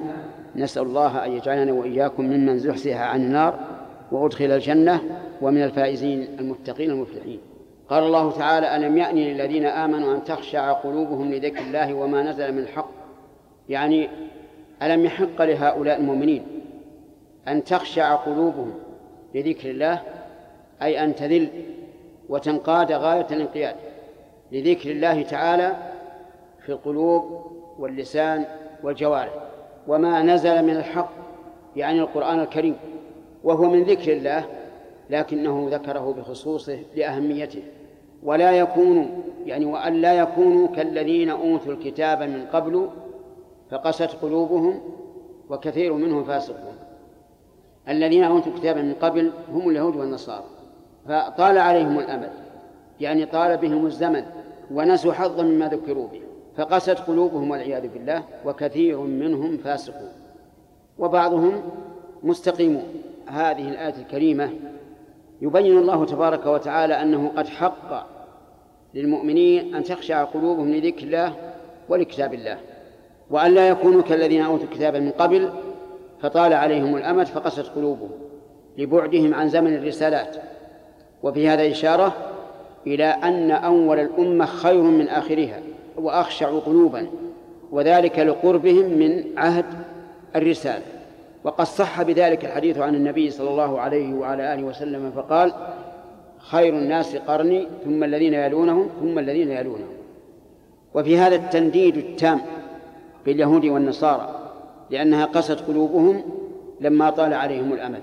وفيه العدالة التامة في حكم الله عز وجل حيث قال وكثير منهم فاسقون ولم يعمم وهذا هو الواجب على من تحدث عن قوم أن يبين الواقع لأن بعض الناس إذا رأى من قوم زيغا في بعضهم عمم الحكم على الجميع والواجب العدل إن كان الأكثر هم الفاسقون قال أكثرهم إن كان كثيرا إن كان كثير منهم فاسقون دون الأكثر عبر. بكثير على حسب ما تقتضيه الحال. لأن الواجب أن يقول الإنسان بالعدل ولو على نفسه أو الوالدين والأقربين. قال الله تبارك وتعالى اعلموا أن الله يحيي الأرض بعد موتها. قد بينا لكم الآيات لعلكم تعقلون. اعلموا فعل أمر أمر بالعلم بهذه القضية الهامة وهي أن الله يحيي الأرض بعد موتها. يعني أن الأرض تجدها يابسة ليس فيها نبات. فينزل الله عليها المطر فتنبت وتحيا وتنمو. إذا علمنا هذا ونحن عالمون به نشاهد فإننا نستدل به على قدرة الله تبارك وتعالى على إحياء الموتى. فإن الناس أحياء الآن ثم يموتون ثم يبعثون. يوم القيامة. فالقادر على إحياء الأرض بعد موتها قادر على إحياء الأجسام بعد موتها. من أجل الحساب والجزاء لأنه ليس من الحكمة أن يخلق الله تبارك وتعالى خلقا يأمرهم وينهاهم ويبيح دماء من لم يستجب وأموالهم ثم تكون النتيجة أن يموت الإنسان فقط. بل لا بد أيها الإخوة من حياة. حياة هي الحياة الحقيقية كما قال عز وجل وإن الدار الآخرة لهي الحيوان. معنى الحيوان؟ أي الحياة الحقيقية التي ليس بعدها موت. وليس المراد بالحيوان الحيوانات الدواب. المراد الحيوان يعني الحياة التامة الكاملة. أنتم الآن تشاهدون الأرض. يابسة. ليس فيها ورقة خضراء. فينزل الله المطر ثم ثم تنبت تحيا تنمو. فالقادر على أن يجعل هذه العيدان اليابسة خضراء نامية قادر على أن يحيي الموتى. وبكلمة واحدة قال الله تعالى فإنما هي زجرة واحدة فإذا هم بالساهرة وقال عز وجل إن كانت إلا صيحة واحدة فإذا هم جميع لدينا محضرون. إنما أمره إذا أراد شيئا أن يقول له كن فيكون. قد بينا لكم الآيات أي أظهرناها لكم. والآيات هي العلامات الدالة على كمال قدرة الله جل وعلا وعلى كمال رحمته. وأضرب لكم مثلا إذا أنزل الله المطر ونبتت الأرض وشبعت البهائم وطابت الأجواء هذا من آثار إيش؟ من آثار رحمته. نستدل بهذا على رحمة الله. نستدل بما خلق الله في الكون من الشمس والقمر والنجوم وما خلق الله تعالى في الأرض من الجبال والأنهار وغيرها على كمال حكمة الله عز وجل. لأنك إذا تدبرتها وجدت فيها من الحكمة ما يظهر العقل. إذن الآيات جمع آية وهي العلامة يعني العلامات الدالة على كمال قدرة الله عز وجل وسلطانه لعلكم تعقلون. لعل هنا للتعليل وليست للرجاء. مع أنها في اللغة العربية تأتي للرجاء كثيرا لكنها هنا للتعليل. لأن الرجاء لا يمكن في حق الله. إذ أن الرجاء طلب شيء فيه نوع من العسر. لكن الله عز وجل لا يتصور في حقه الرجاء. لكن تأتي لعل للتعليل أي لأجل أن تعقلوا. والمراد بالعقل هنا عقل الرشد أي تعقلوا عقلا ترشدون به ويكون دليلا لكم على ما فيه الخير.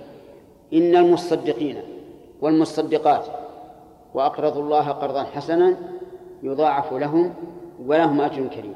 إن المصدقين أصلها إن المتصدقين. لكن قلبت التاء صاء صادا لعلة تصريفية معروفة عند أهل النحو. يعني إن المتصدقين والمتصدقات وأقرضوا الله قرضا حسنا يعني أنفقوا في سبيل الله إنفاقا حسنا. والإنفاق الحسن يا إخواننا ما جمع شرطين. الأول الإخلاص لله عز وجل والثاني المتابعة لرسول الله صلى الله عليه وعلى آله وسلم. فالمرائي الذي ينفق رياء هل أقرض الله قرضا حسنا؟ لا. يعني إنسان تصدق على فقير. من أجل أن يراه الناس فيقولون فلان كثير الصدقة. هذا مرائي وصدقته لا تنفعه ولا تقبل منه. لأن كل عمل يراد به غير الله فهو غير مقبول. قال الله تبارك وتعالى في الحديث القدسي أنا أغنى الشركاء عن الشرك. من عمل عملا أشرك فيه معي غيري تركته وشركه. إنسان آخر صار يتعبد لله تعالى بعبادات غير مشروعة. صاحب بدعة لكنه مخلص. لو سألته لما فعلت هذا قال أريد ثواب الله أريد التقرب إلى الله. هل تنفعه العبادة؟ لا. لماذا؟ لعدم المتابعة. فإذا يكون قوله عز وجل وأقرضوا الله قرضا حسنا أي أي مخلصين في الله فيه لله متبعين لرسول الله صلى الله عليه وعلى آله وسلم. وهنا سؤال. أقرض الله. هل الله فقير حتى يقرض؟ حاشا وكلا. ليس ليس فقيرا. ولقد كفر الذين قالوا إن الله فقير ونحن أغنياء. إذا كيف يقول أقرض الله؟ يقول هذا جل وعلا ليبين أن أجرهم مضمون. كما أن القرض مضمون ليبين أن أجرهم مضمون. كما أن القرض مضمون. أنا لو لو أقرضت شخصا ألف ريال ثبت في ذمته ولا بد أن يوفيني. كذلك بي جعل الله عز وجل التعبد له بمنزلة القرض أي أنه مضمون سيرد عليه. الحسنة بعشر أمثالها إلى سبعمائة ضعف إلى أضعاف كثيرة.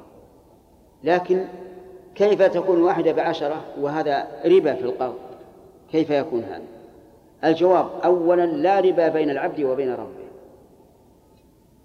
لا ربا بين العبد وبين ربه. ثانيا القرض إذا أعطاك المقترض شيئا بدون شرط فهو حلال. يعني لو استقرض منك ألف ريال وأعطاك ألف ومائة بدون شرط فهو حلال. لأن النبي صلى الله عليه وعلى آله وسلم استقرض بكرا. البكر يعني بعير صغير. ورد خيرا منه. وقال أحسنكم أحسنكم قضاء.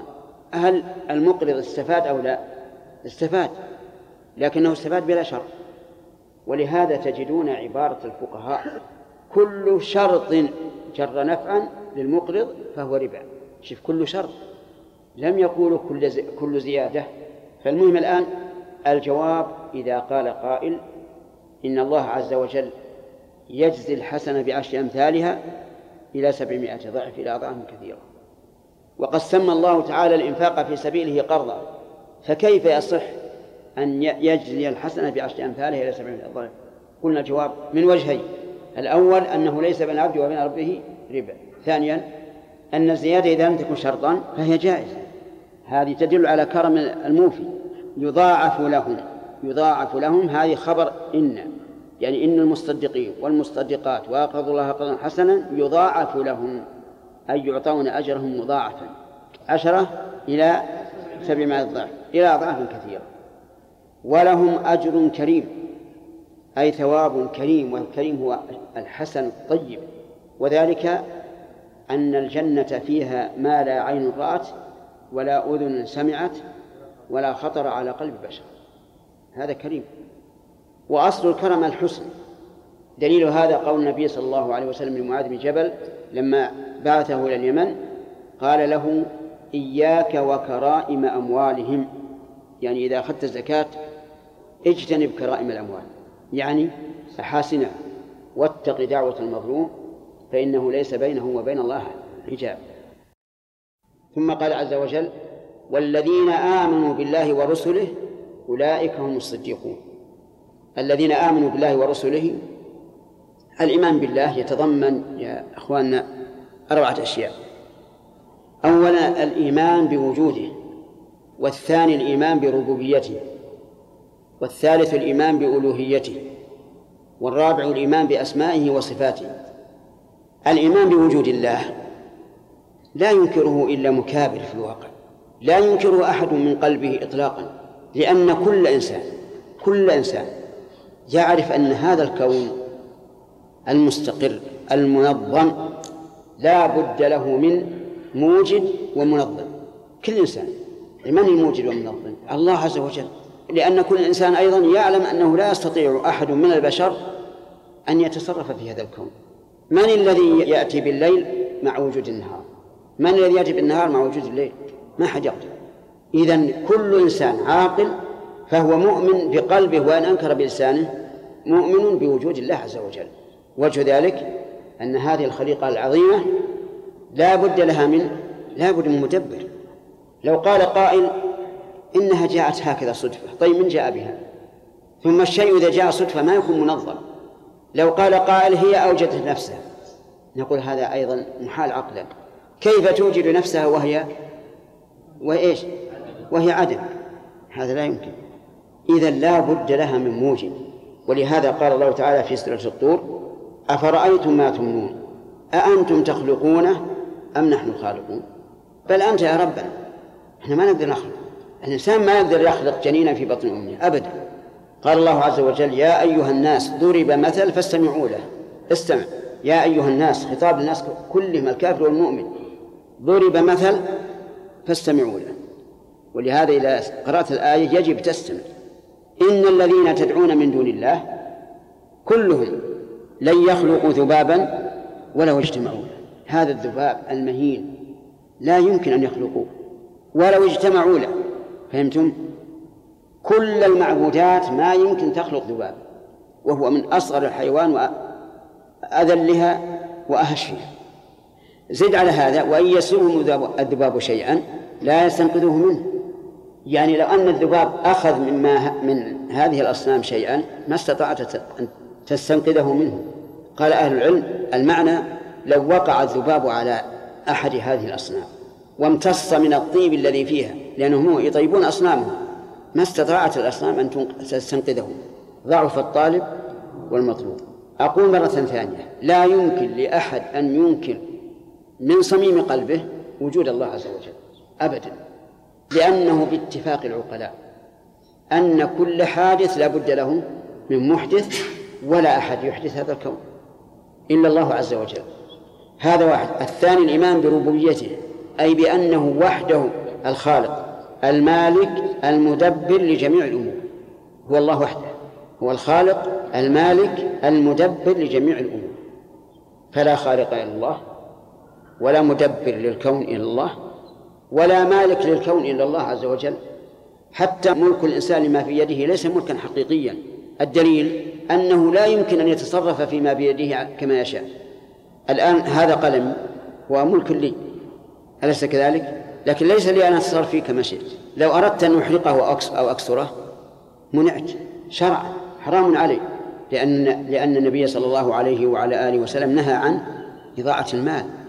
إذا ملك الإنسان لما بيده ليس ملكا حقيقيا بل إنه يختص به عن غيره فقط. الثالث أنه وحده المنفرد بتدبير الأمور. ما حد يستطيع أن يدبر الأمور أبدا. عبادة الأصنام حق ولا غير حق؟ غير حق. الأصنام نفسها تسمى آلهة فهل هي إله حق؟ لا. كما قال عز وجل ذلك بأن الله هو الحق وأن ما يدعون من دونه هو الباطل. إذن الألوهية أن تؤمن بأنه لا إله إلا الله أي لا معبود حق إلا الله عز وجل وما عبد من دونه فهو باطل. وعليه فلا تصرف العبادة إلا لله والرابع الإيمان بالأسماء والصفات أسمائه وصفاته. هل لله أسماء؟ نعم. هل له صفات؟ نعم. أسماؤه حسنى. قال الله عز وجل ولله الأسماء الحسنى. صفاته كذلك عليا. ما في صفة نقص. قال الله تعالى للذين لا يؤمنون بالله لا يؤمنون بالآخرة مثل السوء ولله المثل الأعلى أي الوصف الأعلى. إذن علينا أن نؤمن بأسماء الله وأن نؤمن بصفات الله. أسماء الله تعالى كثيرة ما يمكن حصرها. مهما أردت لا يمكن تحصيها. مهما أردت ما يمكن تحصيها. الدليل حديث عبد الله بن مسعود واحفظوه لأنه مفيد أنه ما من إنسان يصيبه هم. أو غم أو حزن ثم يقول اللهم إني عبدك ابن عبدك ابن أمتك ناصيتي بيدك ماض في حكمك عدل في قضاؤك أسألك اللهم بكل اسم هو لك. سميت به نفسك أو أنزلته في كتابك أو علمته أحد من خلقك أو استأثرت به في علم الغيب عندك. فجعل الله الأسماء ثلاثة أقسام ما أنزله في كتابه مثل الأخ. مثال الاسم الذي الذي جاء في القرآن. الرحمن. أو علمته أحدا من خلقك. مثل الرب. الشافي هذه ما هي في القرآن. لكن جاءت في السنة. قال النبي صلى الله عليه وعلى آله وسلم السواك مطهرة للفم مرضاة للرب. وقال عليه الصلاة والسلام أما الركوع فعظموا فيه الرب. هذا أنزله في كتابه أو علمه أحد من خلقه. الثاني ولا الأول؟ الثاني. طيب. أو استأثرت فيه في علم الغيب عندك هذا الثالث. القسم الثالث ما استأثر الله به في علم الغيب. واستأثر بمعنى انفرد طيب. ما انفرد الله بعلمه فلم ينزله في الكتاب ولم يعلمه أحد من الخلق هل يمكن الإحاطة به؟ لا يمكن. إذن أسماء الله لا يمكن الإحاطة بها ولا محصورة بعدد لأننا لا نعلمها. وأما قوله صلى الله عليه وعلى آله وسلم إن لله تسعة وتسعين أسماء من أحصاها دخل الجنة فالمعنى أن من الأسماء تسعة وتسعين اسما من أحصاها دخل الجنة. هذا المعنى. ومن أحصاها أي عرفها لفظا وعرفها معنى وتعبد لله بمقتضاها. وليس المراد أن تحفظه بس لا لابد من حفظ اللفظ. والثاني فهم المعنى والثالث التعبد لله بها بمقتضاها. فمثلا إذا علمت أن الله سبحانه وتعالى غفور تعرض للمغفرة. لا تقول الله غفور ويفعل الذنب كل ما شاء. تعرض للمغفرة. استغفر الله تجد الله غفور رحيم. إذا علمت أن الله عزيز تتعبد الله بمقتضى هذا وتخاف منه وتحذر وهل مجرى أما الإيمان بالرسل فإنه يتضمن تصديقهم فيما أخبروا فيما أخبروا كلهم من أولهم إلى آخرهم. يجب أن نصدق بما أخبرت به الرسل إذا صح عنهم وأما العمل بشرائعهم فإننا لا نعمل أو لا يلزمنا العمل إلا أي أولا تصديقهم بما أخبروا به لكن بشرط أن يصح عنهم. والثاني العمل بالشرائع ولكن هذا لا لا يكون إلا بشريعة محمد صلى الله عليه وعلى آله وسلم لأن شريعته نسخت جميع الشرائع. أولئك هم الصديقون. أولئك أي الذين آمنوا بالله ورسله هم الصديقون أي البالغون في الصدق. مبلغا كبيرا لأن الصديق صيغة مبالغة والصدق يكون بالقصد وبالقول وبالفعل. فأما الصدق بالقصد فأن فأن يقصد الإنسان بعبادته وجه الله تبارك وتعالى لا يقصد غيره. فمن قصد بعبادته شيئا غير الله فقد أشرك ولا يقبل عمله. لقوله صلى الله عليه وعلى آله وسلم في الحديث القدسي عن الله تبارك وتعالى أنه قال أنا أغنى الشركاء عن الشرك من عمل عملا أشرك فيه معي غيري تركته وشركه. الثاني القول الصدق في القول بأن يكون الإنسان صادقا فيما يخبر به. وقد أثنى الله تعالى على الصادقين وأمر أن نكون معهم. فقال جل وعلا يا أيها الذين آمنوا اتقوا الله وكونوا مع الصادقين. وأثنى على المهاجرين الذين هاجروا من ديارهم وأموالهم يبتغون فضلا من الله ورضوانا وينصرون الله ورسوله أولئك هم الصادقون. وأمر النبي صلى الله عليه وعلى آله وسلم بالصدق وحث عليه ورغب فيه فقال عليكم بالصدق فإن الصدق يهدي إلى البر وإن البر يهدي إلى الجنة ولا يزال الرجل يصدق ويتحرى الصدق حتى يكتب عند الله صديقا. وإياكم الكذب فإن الكذب يهدي إلى الفجور وإن الفجور يهدي إلى النار ولا يزال الرجل يكذب ويتحرى الكذب حتى يكتب عند الله كذابا. أما الصدق بالفعل فمتابعة النبي صلى الله عليه وعلى آله وسلم. لأن من كان صادقا فيما يدعي من محبة الله ورسوله فليتبع الرسول صلى الله عليه وعلى آله وسلم. لقوله تعالى قل إن كنتم تحبون الله فاتبعوني يحببكم الله ويغفر لكم ذنوبكم ذنوبكم والله غفور رحيم. وقد سمى بعض السلف هذه الآية آية المحنة يعني الامتحان. فمن ادعى أنه يحب الله ورسوله قلنا تفضل. اتبع الرسول. إن اتبعه فهو صادق. وإن خالفه فليس بصادق. والشهداء عند ربهم لهم أجرهم ونورهم. الشهداء جمع شهيد. والمراد بهم من قتلوا في سبيل الله. والقتال في سبيل الله أن يقاتل الإنسان عدو الله لتكون كلمة الله هي العليا. هذا هو القتال في سبيل الله. قال ذلك النبي صلى الله عليه وعلى آله وسلم. حين سئل عن الرجل يقاتل شجاعة ويقاتل حمية ويقاتل ليرى مكانه أي ذلك في سبيل الله؟ قال من قاتل لتكون كلمة الله هي العليا فهو في سبيل الله. هذا الضابط يقاتل شجاعة معناها يحب القتال. شجاع يحب أن يقاتل. كالصياد يحب أن يصيد. الصياد الذي يهوى الصيد.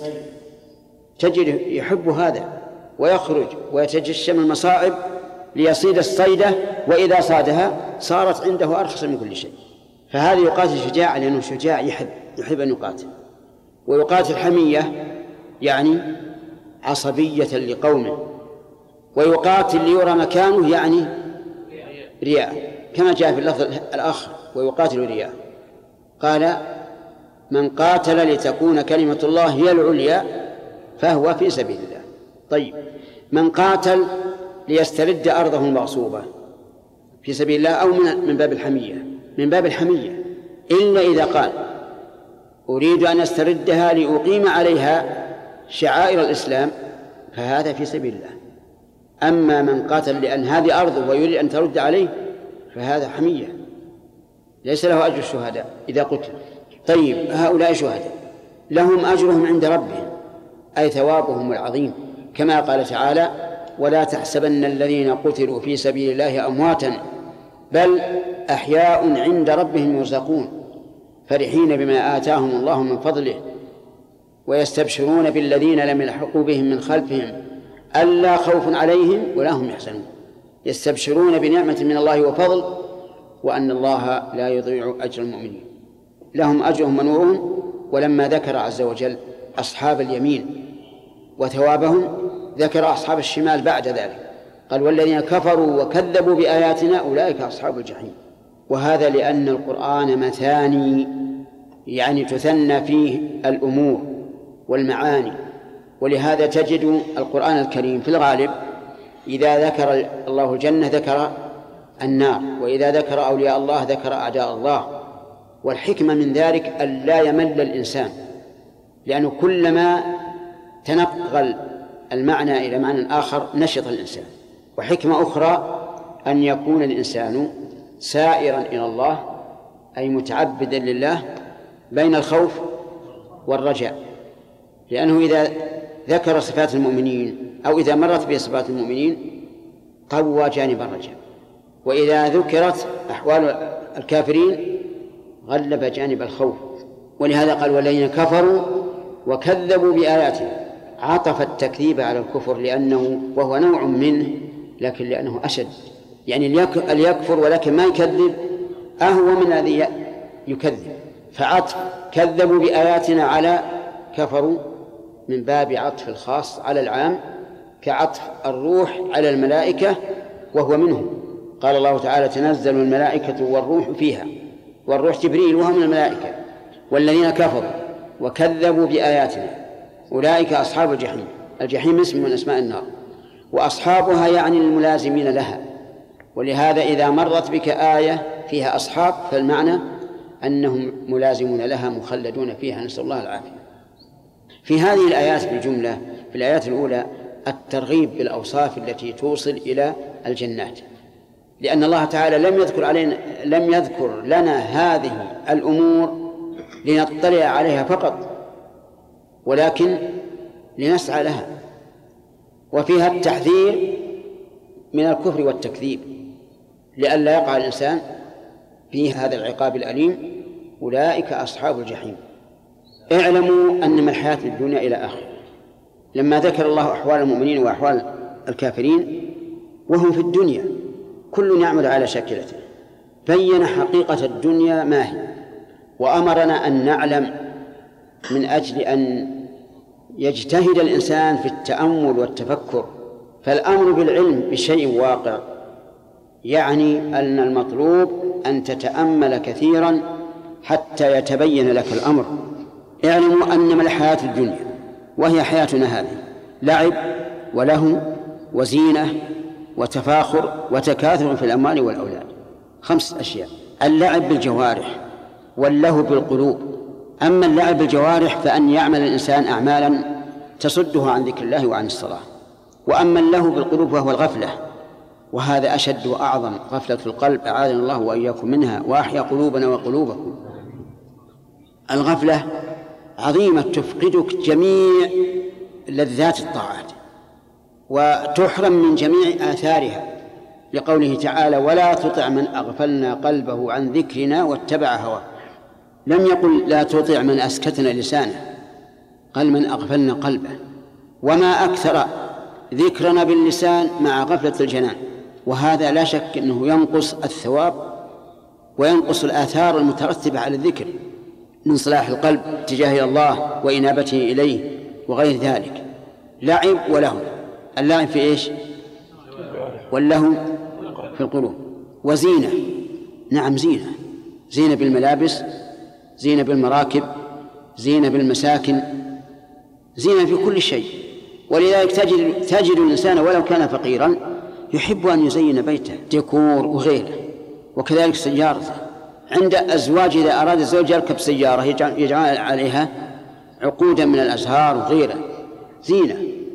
تفاخر بينكم كل واحد يفخر على الثاني. أنا من القبيلة الفلانية وأنت من القبيلة الفلانية. قبيلة قبيلتك لا تساوي شيئا في المجتمع ولا وقبيلتي قبيلة رفيعة. يتفاخرون. تفاخر في العلم. يكون هذا عنده علم بالطب وهذا لا يعرف الطب. هذا علمه بالهندسة وهذا لا يعرف. فيفخر عليه.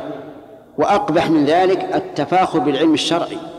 لأن العلم الشرعي يجب على الإنسان إذا اكتسبه ومن الله عليه به أن يزداد تواضعا وأن يعرف نفسه وقدر نفسه. تفاخر بينكم ومن ذلك ما يحصل بين الشعراء في بعض الأحيان من التطاول على الآخرين والتفاخر كما يوجد في بعض الأفراح وبعض المناسبات عما نسمع. وتفاخر بينكم وتكاثر في الأموال والأولاد. تكاثر كل واحد يحب أن يكون أكثر أموالا. وأكثر أولادا.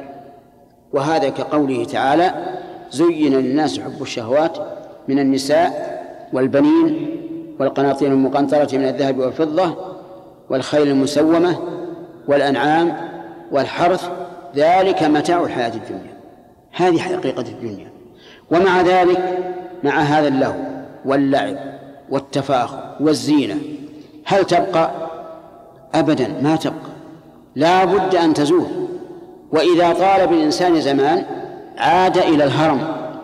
وفي هذا يقول الشاعر لا طيب للعيش ما دامت منغصة لذاته بادكار الموت والهرم. كل إنسان إذا فكر في عيشه وأنه في نعيم يقول فما بعد ذلك؟ ما الذي بعده؟ إما موت أو هرم. إما أن تموت وتنتهي من الدنيا. وإما أن تهرم وتكون عالة على على على ابنك وبنتك. حتى أهلك يملون منك. ولهذا أشار الله عز وجل إلى هذه الحالة فقال إما يبلغن عندك الكبر أحدهما أي الوالدين أو كلاهما فلا تقل لهما أف لأنهما إذا بلغ الكبر اختل تفكيرهما وصار يتعبان. فأنت إما أن تموت أو تصل إلى حال الهرم. هذا إن بقيت لك الدنيا وإلا فقد تسلب إياه قبل أن تصل إلى الهرم وقبل أن تموت. أفهمتم؟ طيب إذا نأخذ من هذا الحذر من فتنة الدنيا. الحذر من فتنة الدنيا وكم من إنسان أطغته حياة الدنيا فهلك. وفي الحديث القدسي إن من عبادي من إذا أغنيته أفسده الغنى. بل قد قال النبي صلى الله عليه وعلى آله وسلم والله ما الفقر أخشى عليكم وإنما أخشى عليكم أن تفتح الدنيا عليكم فتنافسوا فيها كما تنافس فيها من قبلكم فتهلككم كما أهلكتهم وصدق الرسول عليه الصلاة والسلام أكثر الفسقة أكثر الكفرة من من؟ من الملأ والأشراف اقرأوا القرآن من يكذب من يكذب الرسل؟ من؟ الملأ والأشراف اعتبروا بالواقع الآن أكثر ما يفسد الدنيا هم الأثرياء والأغنياء الذين فتحت عليهم الدنيا. فليحذرها العاقل اللبيب وليقتصر منها على ما ينفعه في الآخرة. هذه حقيقة الدنيا. ثم ضرب الله لها مثلا لأن الأمثال تقرب المعاني. إذ أن المثل يعني قياس المعنى على المحسوس. كمثل غيث أعجب الكفار نباته. غيث أي مطر تنبت به الأرض وتزول به الشدة. أعجب الكفار نباته أي النبات الناشئ عنه وأعجبهم أي استحسنوه. والكفار هم الكافرون بالله عز وجل لأن الكافر تعجبه الدنيا ويفرح بها ويسر بها وقلبه متعلق بها. ليس له هم إلا ما يراه من زينتها ولهوها. فهو قد أعجب الكفار أي الكفار بالله نباته أي نبات هذا الغيث. ولماذا خص الكفار؟ قلت لكم لأن الكفار هم الذين يستحسنون الدنيا ويعجبون منها وتتعلق قلوبهم بها. أما المؤمنون فهم على العكس لا يهمهم إلا ما فيه مصلحة الآخرة. وقيل إن المراد بالكفار هنا الزراع ولكن هذا ليس بصحيح. لأن إطلاق الكفار على الزراع نادر جدا. هذا إن صح. والذين يقولون إن المراد بهم الزراع يقولون لأن الكافر يكفر الحب أي يسره في الأرض يحرث الأرض عليه لأجل أن يخرج. ولكن ما قررناه أولا هو الصواب. أن المراد بالكفار ها الكفار بالله. يعجب الكفار النبات ثم بعد ما يظهر ويعجب الكفار ويستحسنونه ويتعجبون منه يهيج أي ييبس ويجف فتراه مصفرا بعد أن كان أخضر ناميا يكون مصفرا ذائبا ثم يكون حطاما يعني يتحطم ويتكسر لأنه يبس. فماذا كانت النتيجة لهذا الزرع؟ التلف والزوال. هذه حال الدنيا تزهو للإنسان بنعيمها وقصورها ومراكبها وأموالها. وأولادها وزوجاتها وغير ذلك وإذا بها تتحطم. كم من غني كان مسرورا في أهله منعما في بيته وفي مركوبه وفي ثيابه وفي كل أحواله إذا به يعود فقيرا. فتتحطم دنياه. فإن لم تكن مات وتحطمت دنياه بفراقه هذه الدنيا.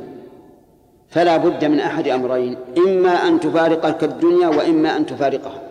هذه حال الدنيا وهذا أمر لا يشك فيه في الواقع لكن النفوس معها غفلة معها غفلة يسهو بها الإنسان عن مثل هذا الأمر الواقع. فيظن أن كل شيء على ما يرام ويستبعد زوال الدنيا أو زواله هو عن الدنيا. أما الآخرة فاستمع إليها. قال وفي الآخرة عذاب شديد للكافرين. ومغفرة من الله ورضوان للمؤمنين. فأيما أحق أن يؤثر الإنسان الدنيا التي مآلها الفناء والزوال أو الآخرة؟ الثاني يؤثر الآخرة هذا العقل. لأنك إن أثرت الدنيا ففي الآخرة عذاب شديد وإن أثرت الآخرة ففيها مغفرة من الله ورضوان. مغفرة للذنوب ورضوان بالحسنات. وما الحياة الدنيا إلا متاع الغرور؟ هذه الجملة فيها حصر. طريقه إيش؟ النفي والإثبات وهو أعلى طرق الحصر. ما الحياة الدنيا إلا متاع؟ لا غير. ومتاع الغرور يغتر بها الإنسان فيلهو ويلعب ويفرح ويبطر ثم تزول. كل هذه الجمل وهذه الأوصاف يريد الله عز وجل وهو أعلم أن يزهد الإنسان في الدنيا ويرغب في الآخرة. وإني سائلكم من زهد, زهد في الدنيا ورغب في الآخرة هل يفوته شيء من نعيم الدنيا؟ الجواب لا لا يفوته حتى وإن افتقر فإنه لا يفوته نعيم الدنيا. دليل هذا من القرآن والسنة. قال الله عز وجل من عمل صالحا من ذكر أو أنثى وهو مؤمن فلنحيينه حياة طيبة. لم يقل لنكثرن ماله وأولاده وقصوره. لنحيينه حياة طيبة مطمئنة مستريح البال فيها ولا نجزينهم أجرهم بأحسن ما كانوا يعملون. وبين النبي صلى الله عليه وعلى آله وسلم ذلك في قوله عجبا لأمر المؤمن إن أمره كله خير وليس ذلك لأحد إلا للمؤمن. إن أصابته ضراء صبر فكان خيرا له وإن أصابته سر شكر فكان خيرا له. ثم قال عز وجل سابقوا إلى مغفرة من ربكم. سابق أمر بالمسابقة وقد جاء الأمر في آية أخرى بالمسارعة. فيجمع الإنسان بين المسابقة وهي شدة العدو في حال السير وبين المسارعة وهي المبادرة إلى فعل الخير. إلى مغفرة من ربكم. وذلك بفعل أسباب المغفرة. من أسباب المغفرة أن تسأل الله المغفرة. تقول اللهم اغفر لي أو تقول أستغفر الله وأتوب إليه. ومن أسباب المغفرة فعل ما تكون به المغفرة. كقول النبي صلى الله عليه وسلم من صام رمضان إيمانا واحتسابا غفر الله له ما تقدم من ذنبه.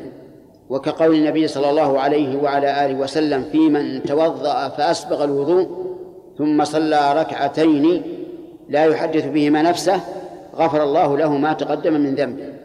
وكقوله صلى الله عليه وسلم من قال سبحان الله وبحمده مئة مرة غفرت خطاياه وإن كانت مثل زبد البحر. والأمثلة على هذا كثيرة.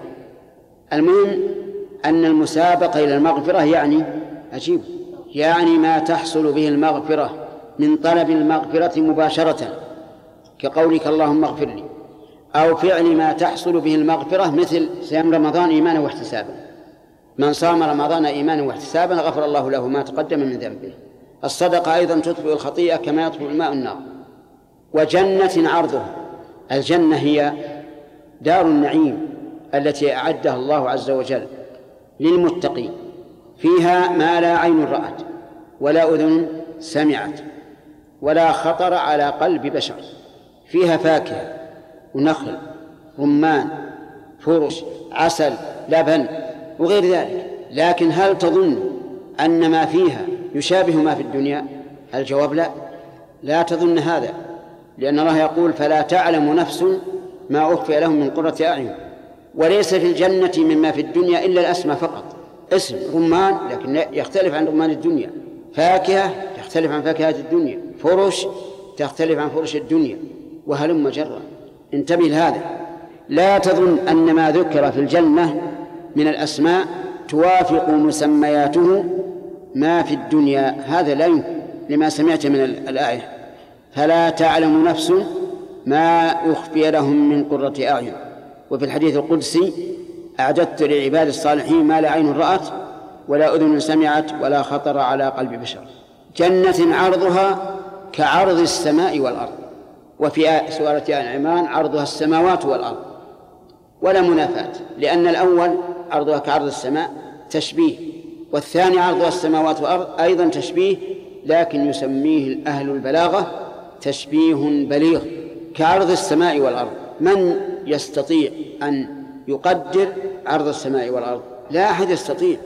السماوات بسعتها. السماء الدنيا واسعة جدا. كم بينها وبين الأرض من مسافة؟ وهي محيطة بها.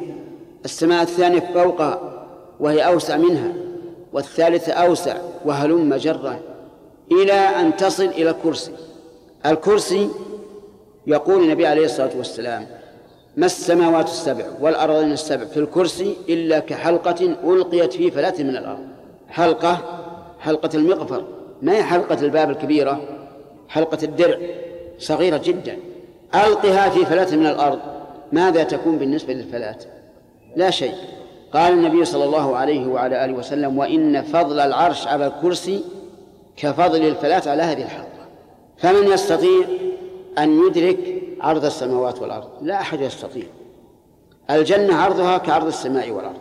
ولذلك كان أقل أهل الجنة منزلة من ينظر إلى ملكه مسافة ألفين سنة. ينظر أقصاه كما ينظر أدناه. وإنما ذكر الله تعالى أن عرضها عرض السماوات والأرض من أجل أن نحرص على ملء هذه الأرض أرض الجنة. وفي الحديث أن إبراهيم عليه الصلاة والسلام قال للنبي صلى الله عليه وعلى آله وسلم أقرئ أمتك مني السلام وأخبرهم أن الجنة قيعان وأن غراسها سبحان الله والحمد لله ولا إله إلا الله والله أكبر. فاحرص يا أخي على أن تملأ. ما تستحقه من هذه الجنة بذكر الله وتلاوة كتابه وغير ذلك مما يقرب إلى الله. لمن هذه الجنة التي عرضها السماء كعرض السماء والأرض؟ قال الله عز وجل أعدت للذين آمنوا بالله ورسله. أعدت من أعد الله؟ من أعدها؟ أعدها الله عز وجل. كما قال عز وجل أعد الله لهم جنات تجري من تحتها الأنهار.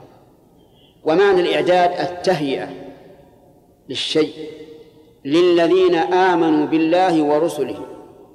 آمنوا بالله وكل ما أوجب الله الإيمان به. فالإيمان إذن بالله ملائكته كتبه رسله اليوم الآخر القدر خير وشر وقوله رسله يشمل جميع الرسل الذين أولهم نوح وآخرهم محمد.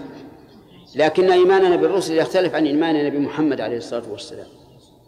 إيماننا بالرسل أن نؤمن بأنهم صادقون مبلغون عن الله ونؤمن بما بكل ما صح من أخبارهم.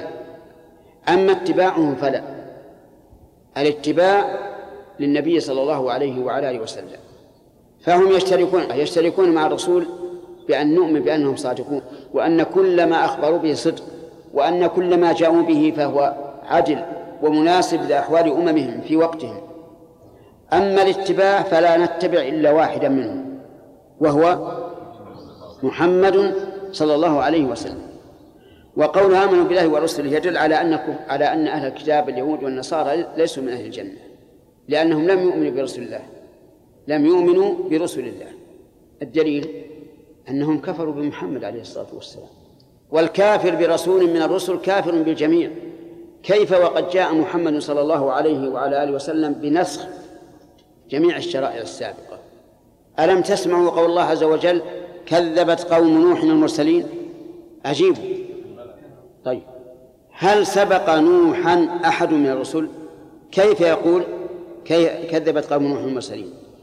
أحمد القرآن موجود. كيف يقول كذبت قوم نوح المرسلين؟ الجواب لأن من كذب رسولا من الرسل فقد كذب جميع الرسل.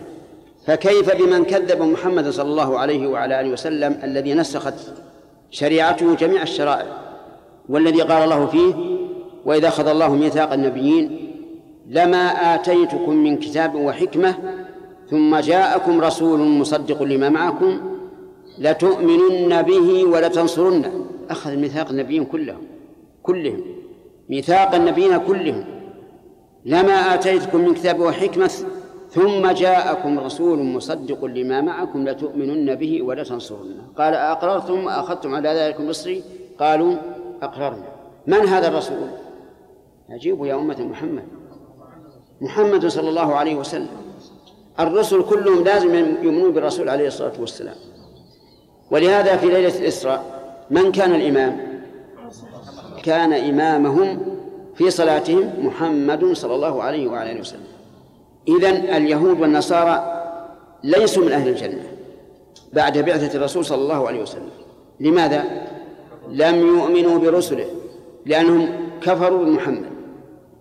بل هم كفروا برسلهم أيضا لقوله تعالى كذبت قوم نوح المرسلين ولأن عيسى بن مريم عليه الصلاة والسلام بشرهم بمحمد. في سورة الصف وإذ قال عيسى بن مريم يا بني إسرائيل إني رسول الله إليكم مصدقا لما بين يدي من التوراة ومبشرا برسول يأتي من بعدي اسمه أحمد. فلما جاءهم هذا الرسول الذي بشر به عيسى قالوا هذا سحر مبين وكفروا به. إذا هم كفروا بعيسى وردوا بشارته وأنكروها. ولا يجوز لنا أبدا أن نقول إن أديان اليهود والنصارى اليوم أديان صحيحة أبدا بل هي أديان باطلة غير مقبولة عند الله. كما قال عز وجل ومن يبتغي غير الإسلام دينا فلن فلن يقبل منه. أعود إلى الآية. قال الله عز وجل أعدت للذين آمنوا بالله ورسله ذلك فضل الله يؤتيه من يشاء.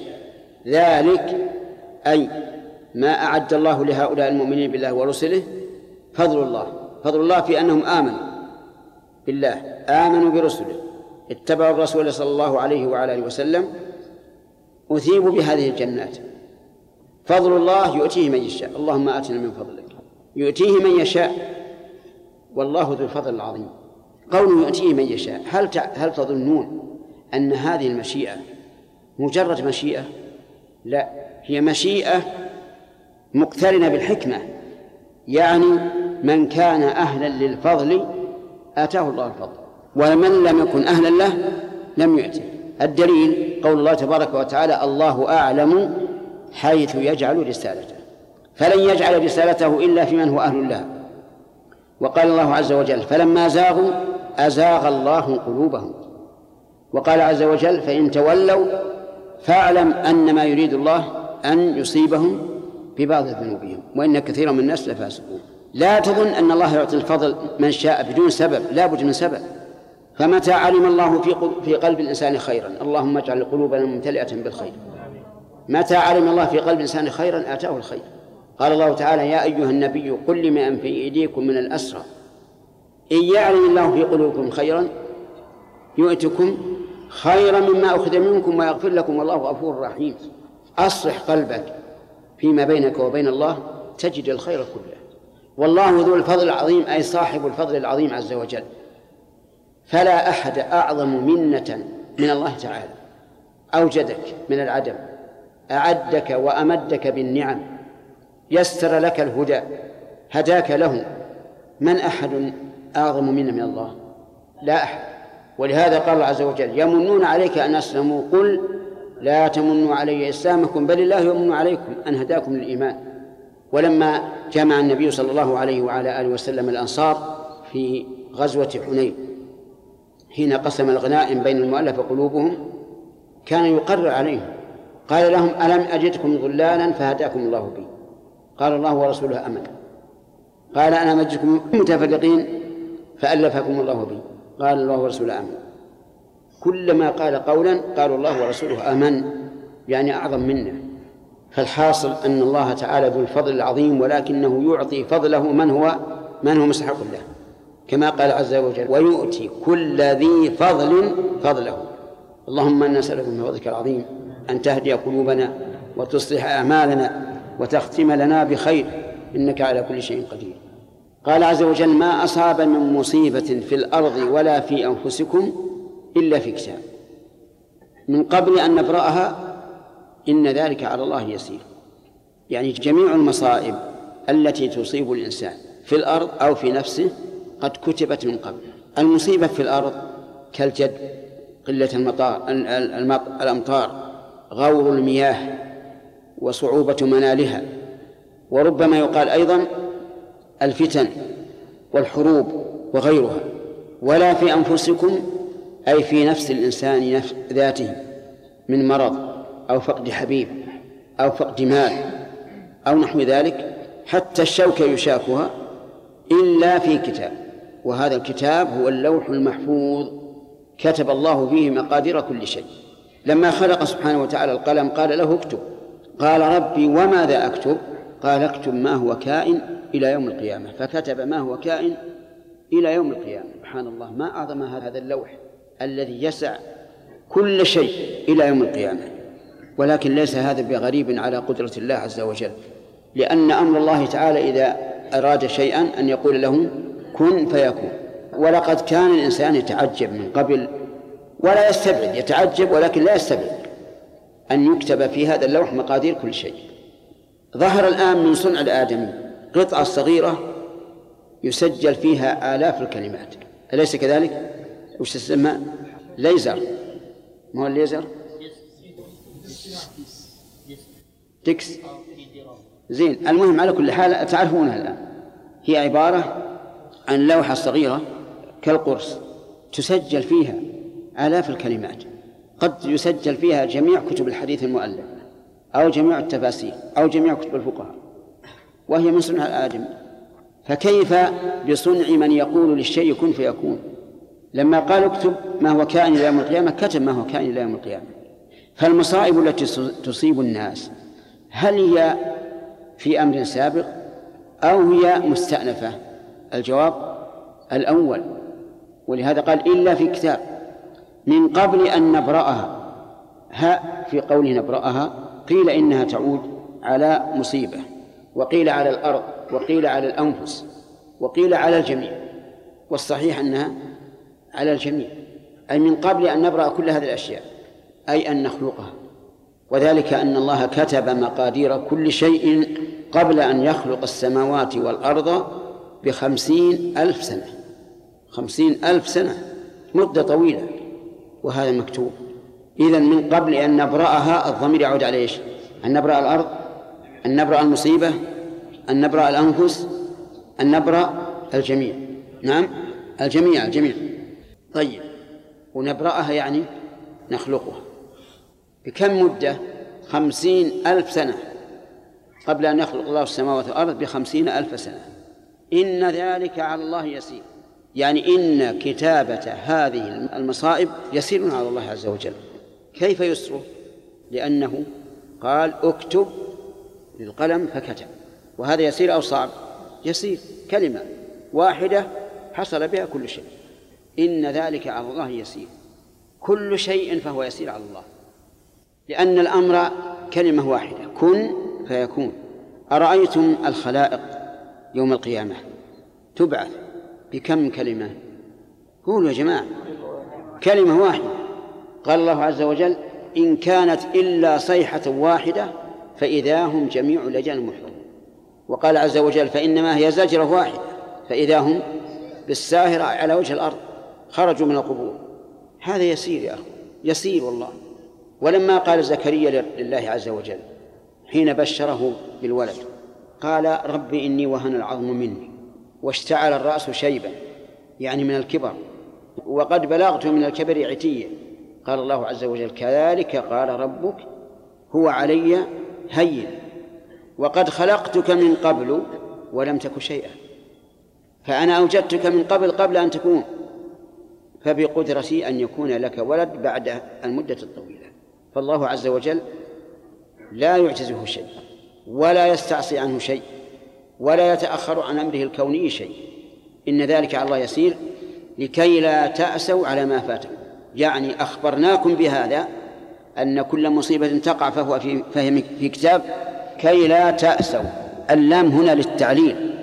وكي بمعنى أن أي لأن لا تأسوا. ومعنى تأسوا تندموا على ما فاتكم. مما تحبون ولا تفرحوا بما آتاكم أي لا تفرحوا فرح بطر واستغناء عن الله بما آتاكم من فضله. انتبه إذا علمت أن الشيء مكتوب من قبل فهل تندم على ما فات؟ ليش؟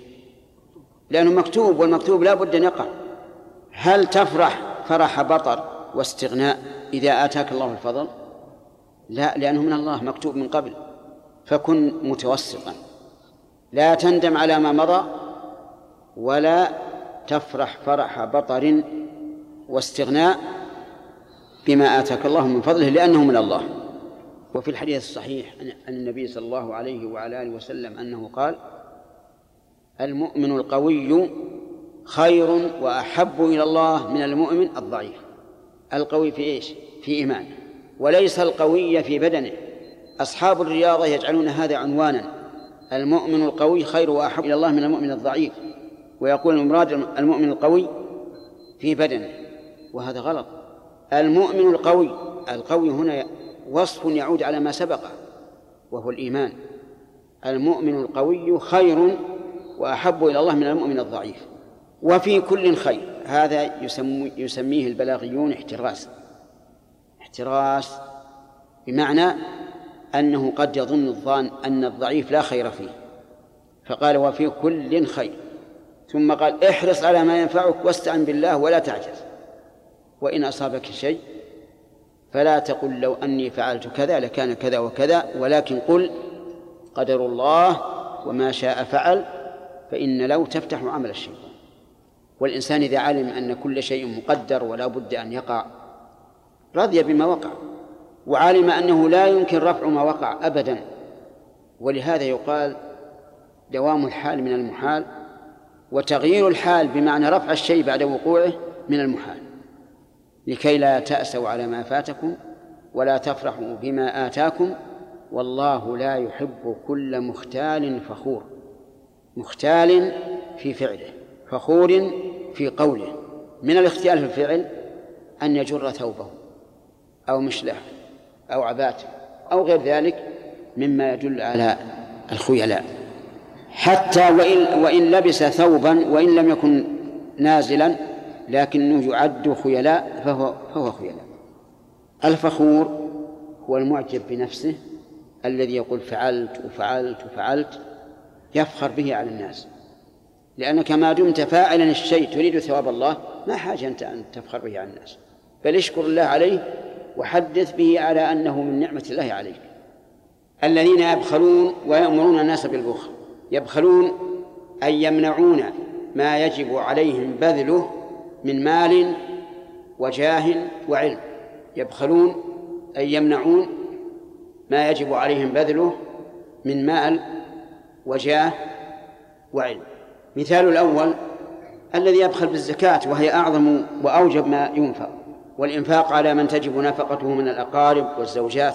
ومثال الثاني أن يجد الإنسان شخصا مسلما واقعا في مظلمة يتطلب المقام أن يشفع فيها ليرفع عن هذا الظلم ولكنه يبخل. هذا بخل بماذا؟ بجاهه. ومثال الثالث وهو البخل بعلمه أن يمتنع من تعليم الناس مما علمه الله عز وجل.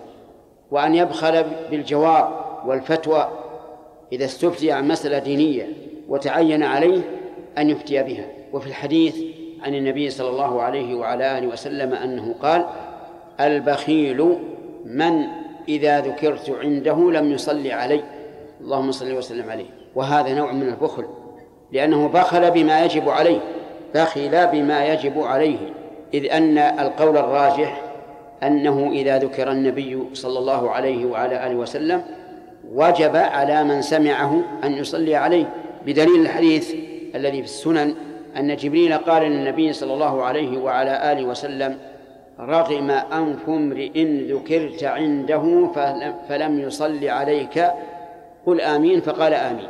ويأمرون الناس بالبخل يأمرون أن يقولوا هؤلاء للرجل لا تنفق من مالك فإن مالك ينقص. لا تتعب نفسك في الشفاعة لفلان. لا تتعب نفسك في تعليم العلم. هؤلاء أمروا بالبخل فصاروا والعياذ بالله. فاسدين إيش؟ مفسدين. قال الله عز وجل ومن يتولى أي يعرض عن طاعة الله فإن الله هو الغني الحميد. من يتولى فإن الله ليس بحاجة إليه فهو عز وجل غني بذاته عن جميع مخلوقاته وهو الحميد أي المحمود على غناه لأنه ليس كل غني يكون محمودا فالغني البخيل لا يحمد لكن الله عز وجل غني حميد يحمد على غناه لأنه عز وجل واسع العطاء كثير العطاء. وفي هذه الآية دليل على أن الإنسان الذي يتولى عن طاعة الله إنما يضر نفسه. ولا يضر الله شيئا. فإن الله غني.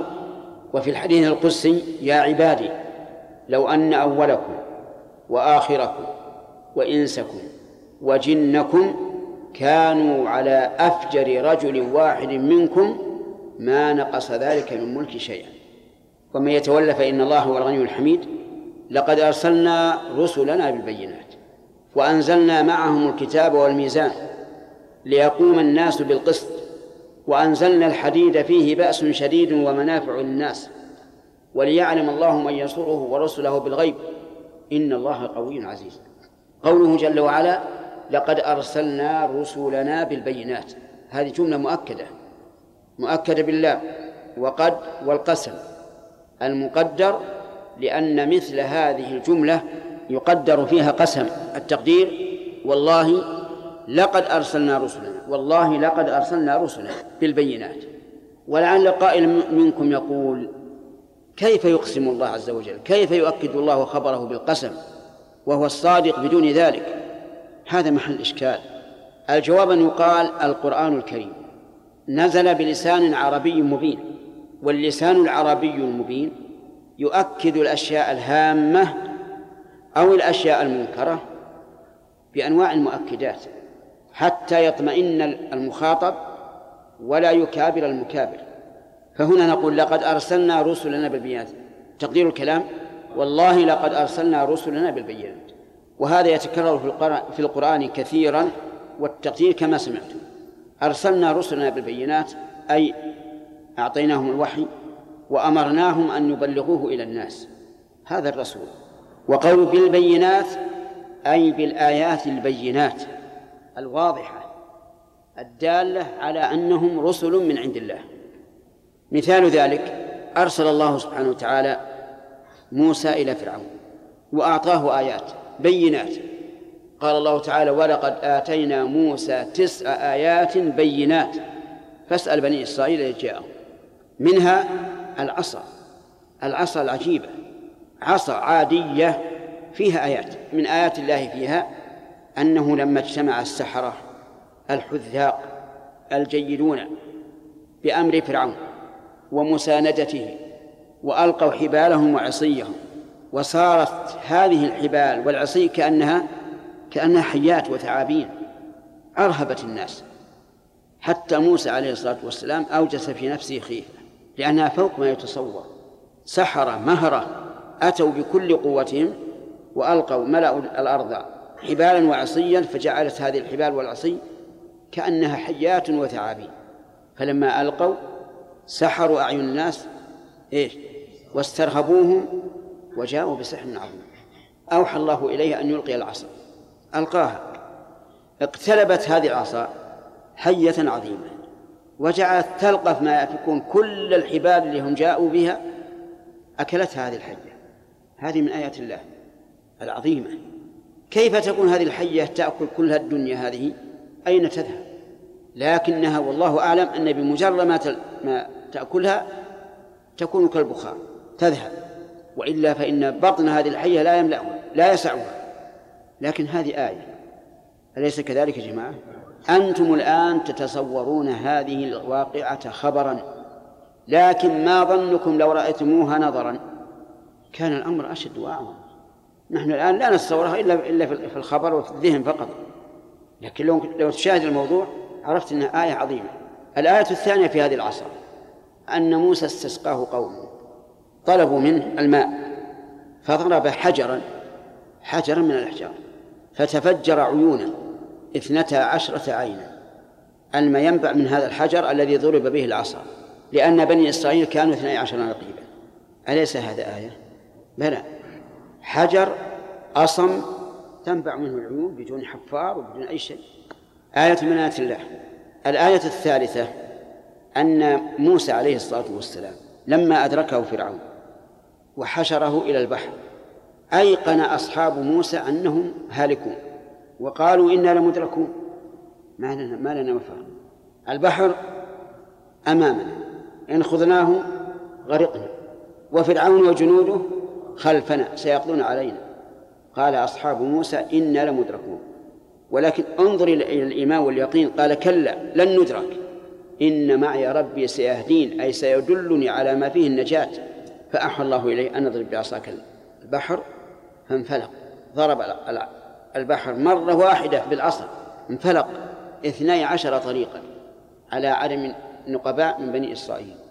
كان كل فرق كالطود العظيم أي كالجبل العظيم. الأرض في الحال يبست. فاضرب لهم طريقا في البحر يبسا. والماء على أيمانهم وعن شمائلهم كالجبال. وانظر إلى الإيمان أيضا. كيف دخلوا في هذه الطرق والمياه على أيمانهم وعلى شمائلهم. لكن الإيمان لأنهم عرفوا أنهم ناجون ولا بد. هذه من آيات الله عز وجل. عيسى بن مريم عليه الصلاة والسلام أعطاه الله تعالى آيات بينات. كان يبرئ الأكمة والأبرص بإذن الله. وهذان الداءان لا حيلة للأطباء فيهما إلى الآن. اللهم إلا الأكمة ربما. طيب. كان يحيي الموتى بإذن الله. يقول للجنازة أمام الناس إحيي فتحيا بإذن الله. كان يخرج الموتى من قبورهم. يقف على القبر ويأمر صاحب القبر أن يخرج ويخرج حيا. من يستطيع هذا؟ إلا الله عز وجل جعله الله آية لهذا النبي. كان يخلق من الطين. من الطين كهيئة الطير. فينفخه فيطير. يطير. قال الله عز وجل فيكون طيرا بإذن الله وفي قراءة ثانية يكون طائرا. وإذا جمعت بين بين القراءتين صار المعنى صار طيرا بإذن الله يطير لأنه ما كل طير يطير. النعامة لها جناح ولكن ما تطير. لكن يكون طيرا يطير يشاهد في الجو وهو خلقه من من طين. من يقدر على هذا؟ بعث بعد الموت وإيجاد من العدم. هذا لا يقدر عليه إلا الله. جعله الله آية لعيسى. فإن قال قائل لماذا خص الله موسى بالعصا وخص عيسى بهذه بإحياء الموتى وخلق الطيور؟ قال أهل العلم إن الله عز وجل حكيم. يجعل لكل نبي من الآيات ما يناسب الوقت وحال الناس حتى يعجزهم. يقولون إن السحر ترقى إلى حد بعيد في عهد موسى فأراهم الله آية يعجزون عنها بسحرهم. ولهذا قال السحرة في قصة موسى السحرة العارفون بالسحر ما ملكوا أنفسهم إلا أن يؤمنوا. ألقي السحرة ساجدين. ألقوا ساجدين. ما سجدوا كأنهم بغير اختيار. شدهوا فسجدوا. وقالوا إعلانا آمنا برب العالمين رب موسى وهارون. عيسى عليه السلام ترقى في عهده الطب ترقيا عظيما. فأعطاه الله تعالى آية لا يستطيع الأطباء أن يأتوا بمثلها. أما محمد صلى الله عليه وعلى آله وسلم فإنه بعث في زمن البلاغة. العظيمة التي ترقت إلى أعلى ما يكون. في العرب واللسان العربي أفصح الألسنة وأدلها على ما في الضمير. فبعثه الله عز وجل بقرآن كريم أعجز العرب أن يأتوا بمثله ولن يأتي أحد بمثله لا الجن ولا الإنس. قال الله عز وجل قل لأن اجتمعت الإنس والجن على أن يأتوا بمثل هذا القرآن لا يأتون بمثله كمل ولو كان بعضهم لبعض ظهيرا لو إن بعضهم يعاون بعض ما يأتون بمثله.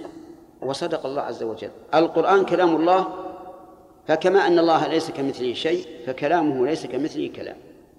لقد أرسلنا رسلنا بالبينات وفي الحديث عن النبي صلى الله عليه وسلم أن الله تعالى ما بعث نبيا إلا آتاه من الآيات ما يؤمن على مثله البشر حتى تقوم الحجة. قال وإنما الذي أوتيته وحي أوحاه الله إلي فأرجو أن أكون أكثرهم تابعا. وحصل ما توقع والحمد لله. وما رجاه أكثر الأنبياء تابعا هم هو محمد صلى الله عليه وعلى آله وسلم لأن آية لأن آيته الكبرى هي القرآن العظيم. القرآن العظيم باق. كل الناس يقرؤونه ويستنتجون منه. من الآيات ما يزدادون به إيمانا ويعلمون به صدق النبي صلى الله عليه وعلى آله وسلم.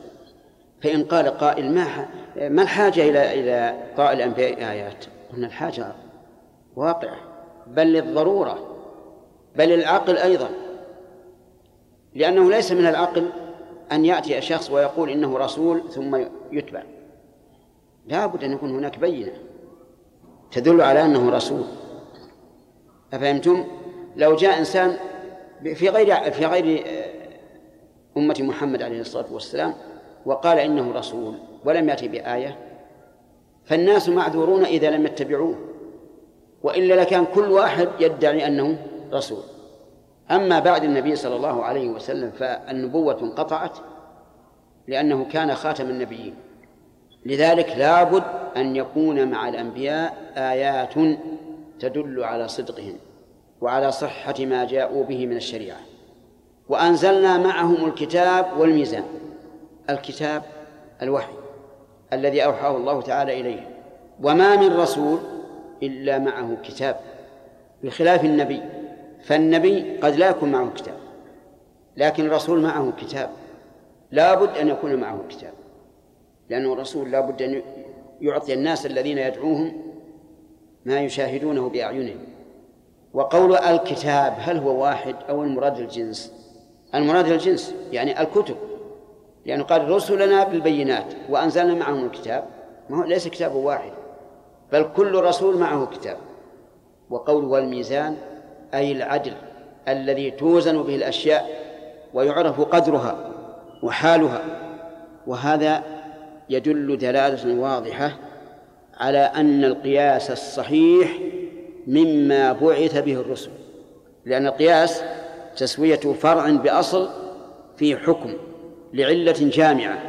وقد قال الله عز وجل أنزلنا معهم الكتاب والميزان أي العدل والمقايسة بين الأمور ليقوم الناس بالقسط أي ليقوم الناس في الدين والدنيا بالقسط بالعدل. في حق الله وفي حق العباد. فما هو العدل في حق الله؟ العدل في حق الله ما ذكره النبي صلى الله عليه وعلى آله وسلم لمعاذ بن جبل حين قال له أتدري يا معاذ ما حق الله على العباد؟ وما حق العباد على الله؟ قال الله ورسوله أعلم. قال حق الله حق الله على العباد أن يعبدوه ولا يشركوا به شيئا وحق العباد على الله أن لا يعذب من لا يشرك به شيئا. يعني أن لا يعذب من يعبده ولا يشرك به شيئا. حق المخلوق. قال النبي صلى الله عليه وعلى آله وسلم من أحب أن يزحزح عن النار ويدخل الجنة فلتأته منيته وهو يؤمن بالله واليوم الآخر. وليأتي إلى الناس ما يحب أن يؤتى إليه. هذا الشاهد. أي أن تعامل الناس بما تحب أن يعاملوك به. لو أننا عاملنا الناس بهذا لاستقام العدل. ولم يتجرأ أحد على ظلم أحد. ولو أننا شعرنا للناس بما نشعر به لأنفسنا لحلت في قلوبنا الرحمة والتواضع. لأن كل إنسان يحب أن يعامله أن يعامله الناس بالرحمة والتواضع فعامل الناس أيضا بالرحمة والتواضع. ثم ذكر الله تبارك وتعالى ما يحصل به النصر من جهة أخرى لأن النصر يكون بالوحي ويكون بالبأس. وهو ما ذكره في قوله وأنزلنا الحديد فيه بأس شديد إلى آخره. أنزلنا الحديد يعني خلقناه لهم من المعادن. واستنبط بعض العلماء من قوله أنزلنا الحديد على أن المعدن إذا كان في قمم الجبال فهو أقوى وأنفع من مما إذا كان في الأسفل لأن النزول إنما يكون من أعلى. فالله أعلم. هذا يرجع إلى علم الجيولوجيا لكن أنزلنا بمعنى وضعنا لهم الحديد وهو معدن معروف من أقوى المعادن فيه بأس شديد ومنافع للناس. بأس شديد في الحرب تصنع منه السيوف والخناجر وجميع آلات الحرب. وإنما ذكره بعد ذكر الكتب لأن الدين لا يقوم إلا بهذا بالدعوة والقتال. فإذا أبى الكفار أن يكون دين الله هو العالي حينئذ يقاتلون. وبماذا؟ بالحديد فيه بأس شديد أي في الحرب. ومنافع للناس جمع المنافع لأنها لا تحصى أجناسها فضلا عن أنواعها وأفرادها. من يحصي لي المنافع التي تحصل بالحديد من؟ نعطيكم مهلة أسبوع؟ نعم. ما تستطيعون أن تحصوها. لا تستطيعون. ولهذا جاءت بالجمع المعروف بصيغة منتهى الجموع. صيغة منتهى الجموع. ومنافع للناس دينية ودنيوية فردية واجتماعية. وليعلم الله من ينصره ورسله بالغيب. معطوفة على ليقوم الناس بالقسط. وقوله ليعلم من ينصره. المراد علم الظهور الذي يترتب عليه الثواب أو العقاب. أما علم أنه سيكون فهذا سابق سابق على إرسال الرسل وإنزال الكتب لأن الله لم يزل ولا يزال عالما في كل شيء عالما بكل شيء. فلا يشكل عليك الأمر لا تقول إن الله لا يعلم إلا بعد هذا نقول نعم العلم علمان علم بالشيء قبل وجوده وعلم بالشيء بعد وجوده. ما هو العلم الذي يترتب عليه الثواب والعقاب؟ الثاني من الأول الثاني. لأن العلم السابق لا يترتب عليه ثواب ولا عقاب حتى يمتحن الناس. إذا ليعلم الله أي علم ظهور يعني أنه ظهر وقع بالفعل. هذه واحد. وعلم وعلما يترتب عليه إيش؟ الثواب والعقاب. أما العلم بأنه سيكون فهذا معلوم من الأزل. من ينصره؟ ينصره. أي ينصر دينه. وليس المعنى ينصر نفس الله. لا لأن الله غني عن العالمين. ولهذا قال الله تعالى ولو ذلك ولو يشاء الله لانتصر منه. ولكن ليبلو بعضكم ببعض. والذين قتلوا في سبيل الله فلن يضل أعمالهم. إذا ينصره بماذا تفسرها؟ ينصر دينه. فلو قال قائل كيف ينصر دينه؟ والله يقول من ينصره. هذا تفسير مخالف لللفظ. وأنتم تنكرون على من يفسر القرآن بما يخالف اللفظ بما يخالف ظاهر اللفظ. فما الجواب؟ الجواب نحن لا ننكر على الناس إذا فسروا القرآن بما يخالف ظاهر اللفظ إذا كان ذلك بدليل. إذا كان هذا بدليل فإننا لا ننكر عليه. ولهذا إذا قال قائل في قوله تعالى فإذا قرأت القرآن فاستعذ بالله من الشيطان الرجيم إذا قال قائل إن المعنى إذا قرأت القرآن أي أردت قراءته فهذا فسره بخلاف ظاهره. هل نقول هذا التفسير صحيح ولا غير صحيح؟ نعم صحيح. لأن الإنسان يستعيذ بالله إذا أراد يقرأ مو إذا تم أتم القراءة. بدليل فعل النبي, فعل النبي صلى الله عليه وعلى آله وسلم. ولأن هذا هو الذي يفيد أن يستعين الإنسان بالله قبل أن يقرأ ليقرأ والشيطان بعيد عنه.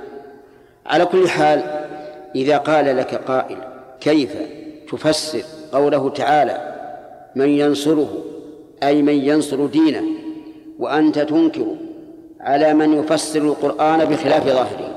فالجواب عندكم الجواب أننا لا ننكر من يفسر القرآن بخلاف ظاهره إذا كان في ذلك دليل. إذا كان في ذلك دليل صحيح. والدليل على أن المراد ينصر دينه قوله إن الله قوي عزيز. لا يحتاج لأحد فهو قوي عزيز غالب. غالب بقوة. ما لا يلحقها ضعف. وقوله عز وجل من ينصره ورسله. نصر الرسل هل المراد أن ينصر الرسول نفسه أو أن ينصر الشريعة التي جاء بها؟ الأمران. إذا كان الرسول حيا فالمراد ينصر الرسول نفسه وشريعته. وبعد موته ينصر شريعته. وفي هذا دليل على أن نصر الشريعة نصر لمن جاء بها. فلا يشكل على هذا أن الله سبحانه وتعالى قد يميت الرسول قبل أن يرى النص الواسع له لأننا نقول نص شريعته نصر له وقوله بالغيب أي أنه ينصر الله عز وجل وينصر رسله وهو لم ير الله لأن الله تعالى ينصر ولا يبصر لا يبصر في الدنيا. ولهذا قال بعض السلف ينصرونه ولا يبصرونه. تفسيرا لقوله بالغيب. ينصرونه ولا يبصرونه والمراد لا يبصرونه في الدنيا أما في الآخرة فنظر الله تعالى حق. ثابت في القرآن والسنة وإجماع الصحابة. طيب إذن بالغيب أي ينصرون الله وهو غائب. ويحتمل أن يكون المعنى بالغيب أي بغيبتهم عن الناس. بغيبتهم عن الناس. فيكون في هذا دليل على إخلاصهم. وأنهم ليسوا ممن يعبد الله إذا كان بين الناس بل يعبدون الله تعالى في الغيب والشهادة. إن الله قوي عزيز. هذه الجملة استئنافية لبيان أن نصر الله عز وجل ليس عن ضعف ولا عن قهر بل هو قوي عزيز. لا يحتاج إلى نصر أي إلى أحد ينصره بنفسه ولكن النصر لدينه. نسأل الله أن يجعلنا وإياكم من أنصار دينه. ولقد أرسلنا نوحا وإبراهيم وجعلنا في ذريتهما النبوة والكتاب. هذه الجملة مؤكدة بثلاثة مؤكدات. الأول القسم المحذوف والثاني اللام والثالث قد. ولقد أرسلنا نوح وإبراهيم. نوح هو أول الرسل عليهم الصلاة والسلام وهو من أولي العزم الخمسة. وإبراهيم هو أبو الأنبياء من بعده وإليه يرجع الأنبياء أي إلى ملته. ولهذا يتنازع فيه المسلمون واليهود والنصارى. فاليهود يقولون إنه يهودي والنصارى يقولون إنه نصراني والمسلمون يقولون إنه حنيف مسلم. وهذا هو الحق. والعجب من النصارى واليهود أن يقولوا إنه نصراني أو يهودي. وما كانوا نصارى ولا يهودا إلا من بعده. لكنهم ليس لهم عقول. وجعلنا في ذريتهما أي ذرية نوح وإبراهيم النبوة والكتاب. والنبوة والكتاب يعني الرسل عليهم الصلاة والسلام وفي هذا دليل على أن آدم ليس برسول وأنه ليس وأن إدريس ليس قبل نوح كما ذكره بعض المؤرخين وهو خطأ مخالف للقرآن الكريم فليس قبل نوح رسول. وآدم نبي مكلم كلمه الله عز وجل بما شاء من وحيه ثم سار على نهجه انتشر الناس وكثر الناس صار بينهم الاختلاف.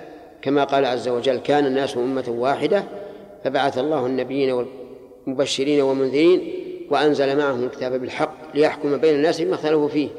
وقوله والكتاب المراد به الجنس لأن كل رسول معه كتاب. كما قال عز وجل لقد أرسلنا رسلنا بالبينات وأنزلنا معهم الكتاب والميزان ليقوم الناس بالقسط فمنهم مهتد وكثير منهم فاسقون. منهم أي بعضهم مهتدي. وحذفت الياء كما هي القاعدة في اللغة العربية وأصلها مهتدي بالياء لكن حذفت للتخفيف. منهم مهتدي أي بعضهم وكثير منهم فاسقون أي غير مهتدين. وهذا هو الواقع أن بني آدم أكثرهم ضال. كما قال عز وجل وإن تطع أكثر من في الأرض يضلوك عن سبيل الله.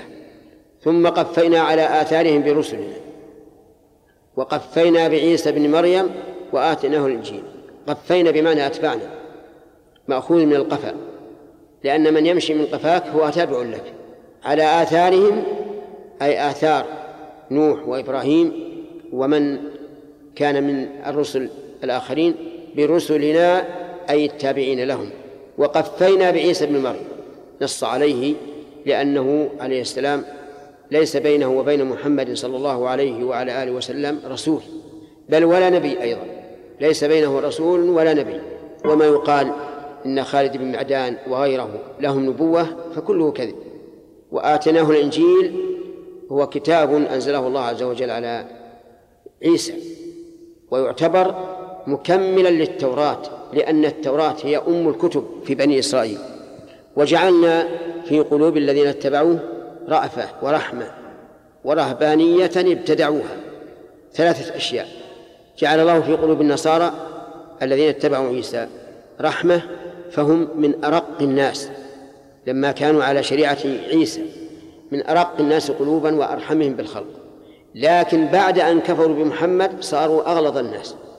أو من أغلظ الناس كما تعلمون ما جرى بين المسلمين وبين النصارى في الحروب الصليبية وغيرها ورهبانية الانقطاع عن الدنيا للعبادة.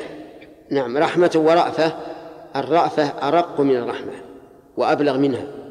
فهي من من نوع الرحمة لكنها أرق وألطف. ورهبانية هي الانقطاع عن الدنيا للعبادة. ابتدعوها يعني من عند أنفسهم.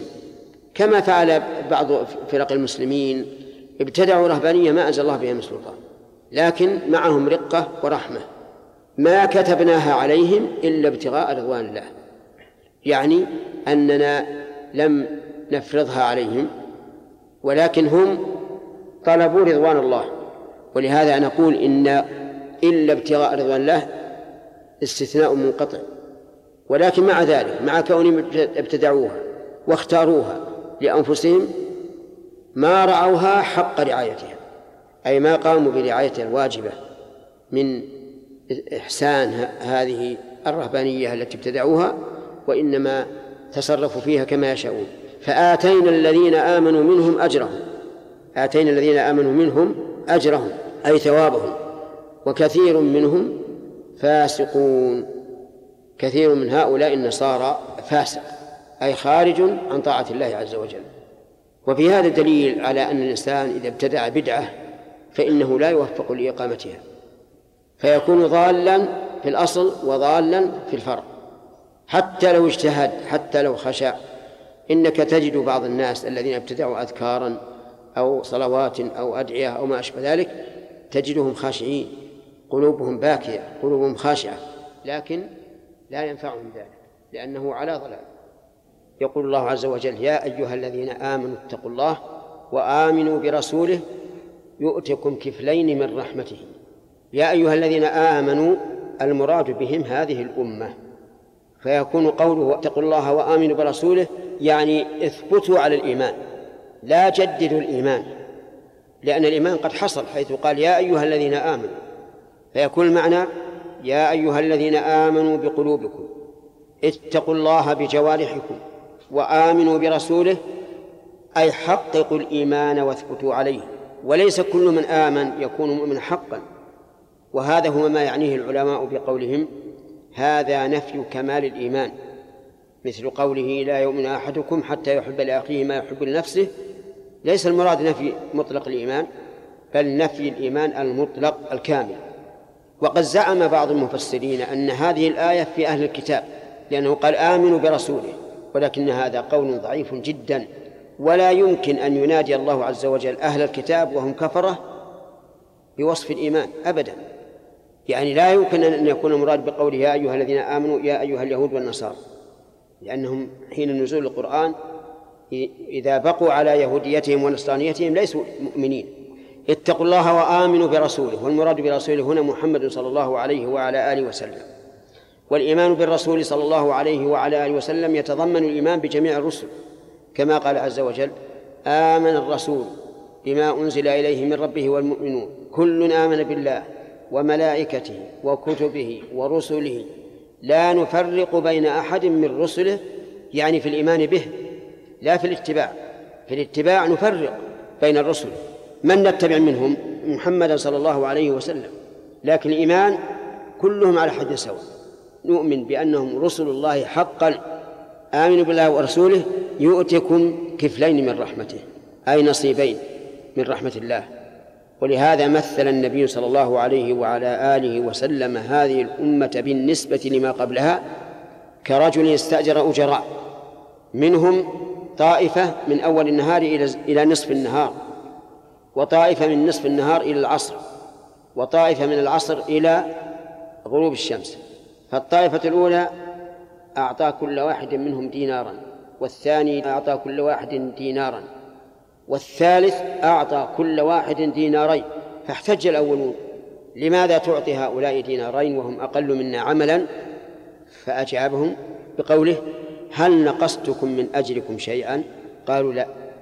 قال ذلك فضلي أوتيه من أشاء. الحمد لله. فهذه الأمة لها مثل أجر الأمم السابقة مرتين. ويغفر لكم ذنوبكم. والله غفور رحيم. ويجعل لكم نورا تمشون به. يعني إن أنكم إذا آمنتم حققتم الإيمان مع التقوى يثبكم ثوابين ويجعل لكم نورا تمشون به أي علما تسيرون به إلى الله عز وجل على بصيرة. وفي هذا دليل على أن التقوى من أسباب حصول العلم. وما أكثر الذين ينشدون العلم ينشدون الحفظ يعني يطلبونه يطلبون الفهم. فنقول إن تحصيله يسير وذلك بتقوى الله عز وجل وتحقيق الإيمان الذي هو موجب العلم. اعمل بما علمت يحصل لك ما لم تعلم. فتقوى الله عز وجل من أسباب زيادة العلم ولا شك. ولهذا قال يجعل لكم نورا تمشون به. أي تسيرون به أي بسببه سيرا صحيحا يوصلكم إلى الله عز وجل ويغفر لكم ذنوبكم أي يسترها عليكم ويعفو عنكم فلا عقاب ولا فضيحة. والله غفور رحيم أي ذو مغفرة ورحمة. كما قال الله عز وجل وإن ربك لذو مغفرة للناس على ظلمهم وقال عز وجل وربك الغفور ذو الرحمة فالغفور يعني يعني ذا المغفرة والرحيم يعني ذا الرحمة. وذلك أن الإنسان محتاج إلى مغفرة لذنوب وقعت منه وإلى رحمة تسدده ويتجنب بها المعاصي ويهتدي للتوبة إن عصى. ثم قال لئلا يعلم أهل الكتاب ألا يقدرون على شيء من فضل الله. أي جعل لكم هذا الثواب؟ ليعلم أهل الكتاب أنهم لا يقدرون على شيء من فضل الله وأنهم لا يستطيعون أن يحسدوكم ما آتاكم الله من فضله مع محاولتهم الشديدة أن يحسدوا النبي صلى الله عليه وعلى آله وسلم. كما قال تعالى ود كثير من أهل الكتاب لو يردونكم من بعد إيمانكم كفارا حسدا من عند أنفسهم فيقول عز وجل هنا لئلا يعلم أهل الكتاب ألا يقدرون على شيء من فضل الله. لا إعطاء ولا إيش؟ ولا منع. وأن الفضل بيد الله عز وجل. هو المدبر. يكل ما يريد على حسب ما تقتضيه حكمته. والله ذو الفضل العظيم أي صاحب الفضل العظيم. وما أعظم فضل الله عز وجل على عباده. فقد قال تعالى وما بكم من نعمة فمن الله ثم إذا مسكم الضر فإليه تجأرون. نسأل الله تعالى أن يؤتينا وإياكم من فضله وأن يهب لنا منه رحمة إنه هو الوهاب. وصلى الله وسلم على نبينا محمد وعلى آله وصحبه أجمعين.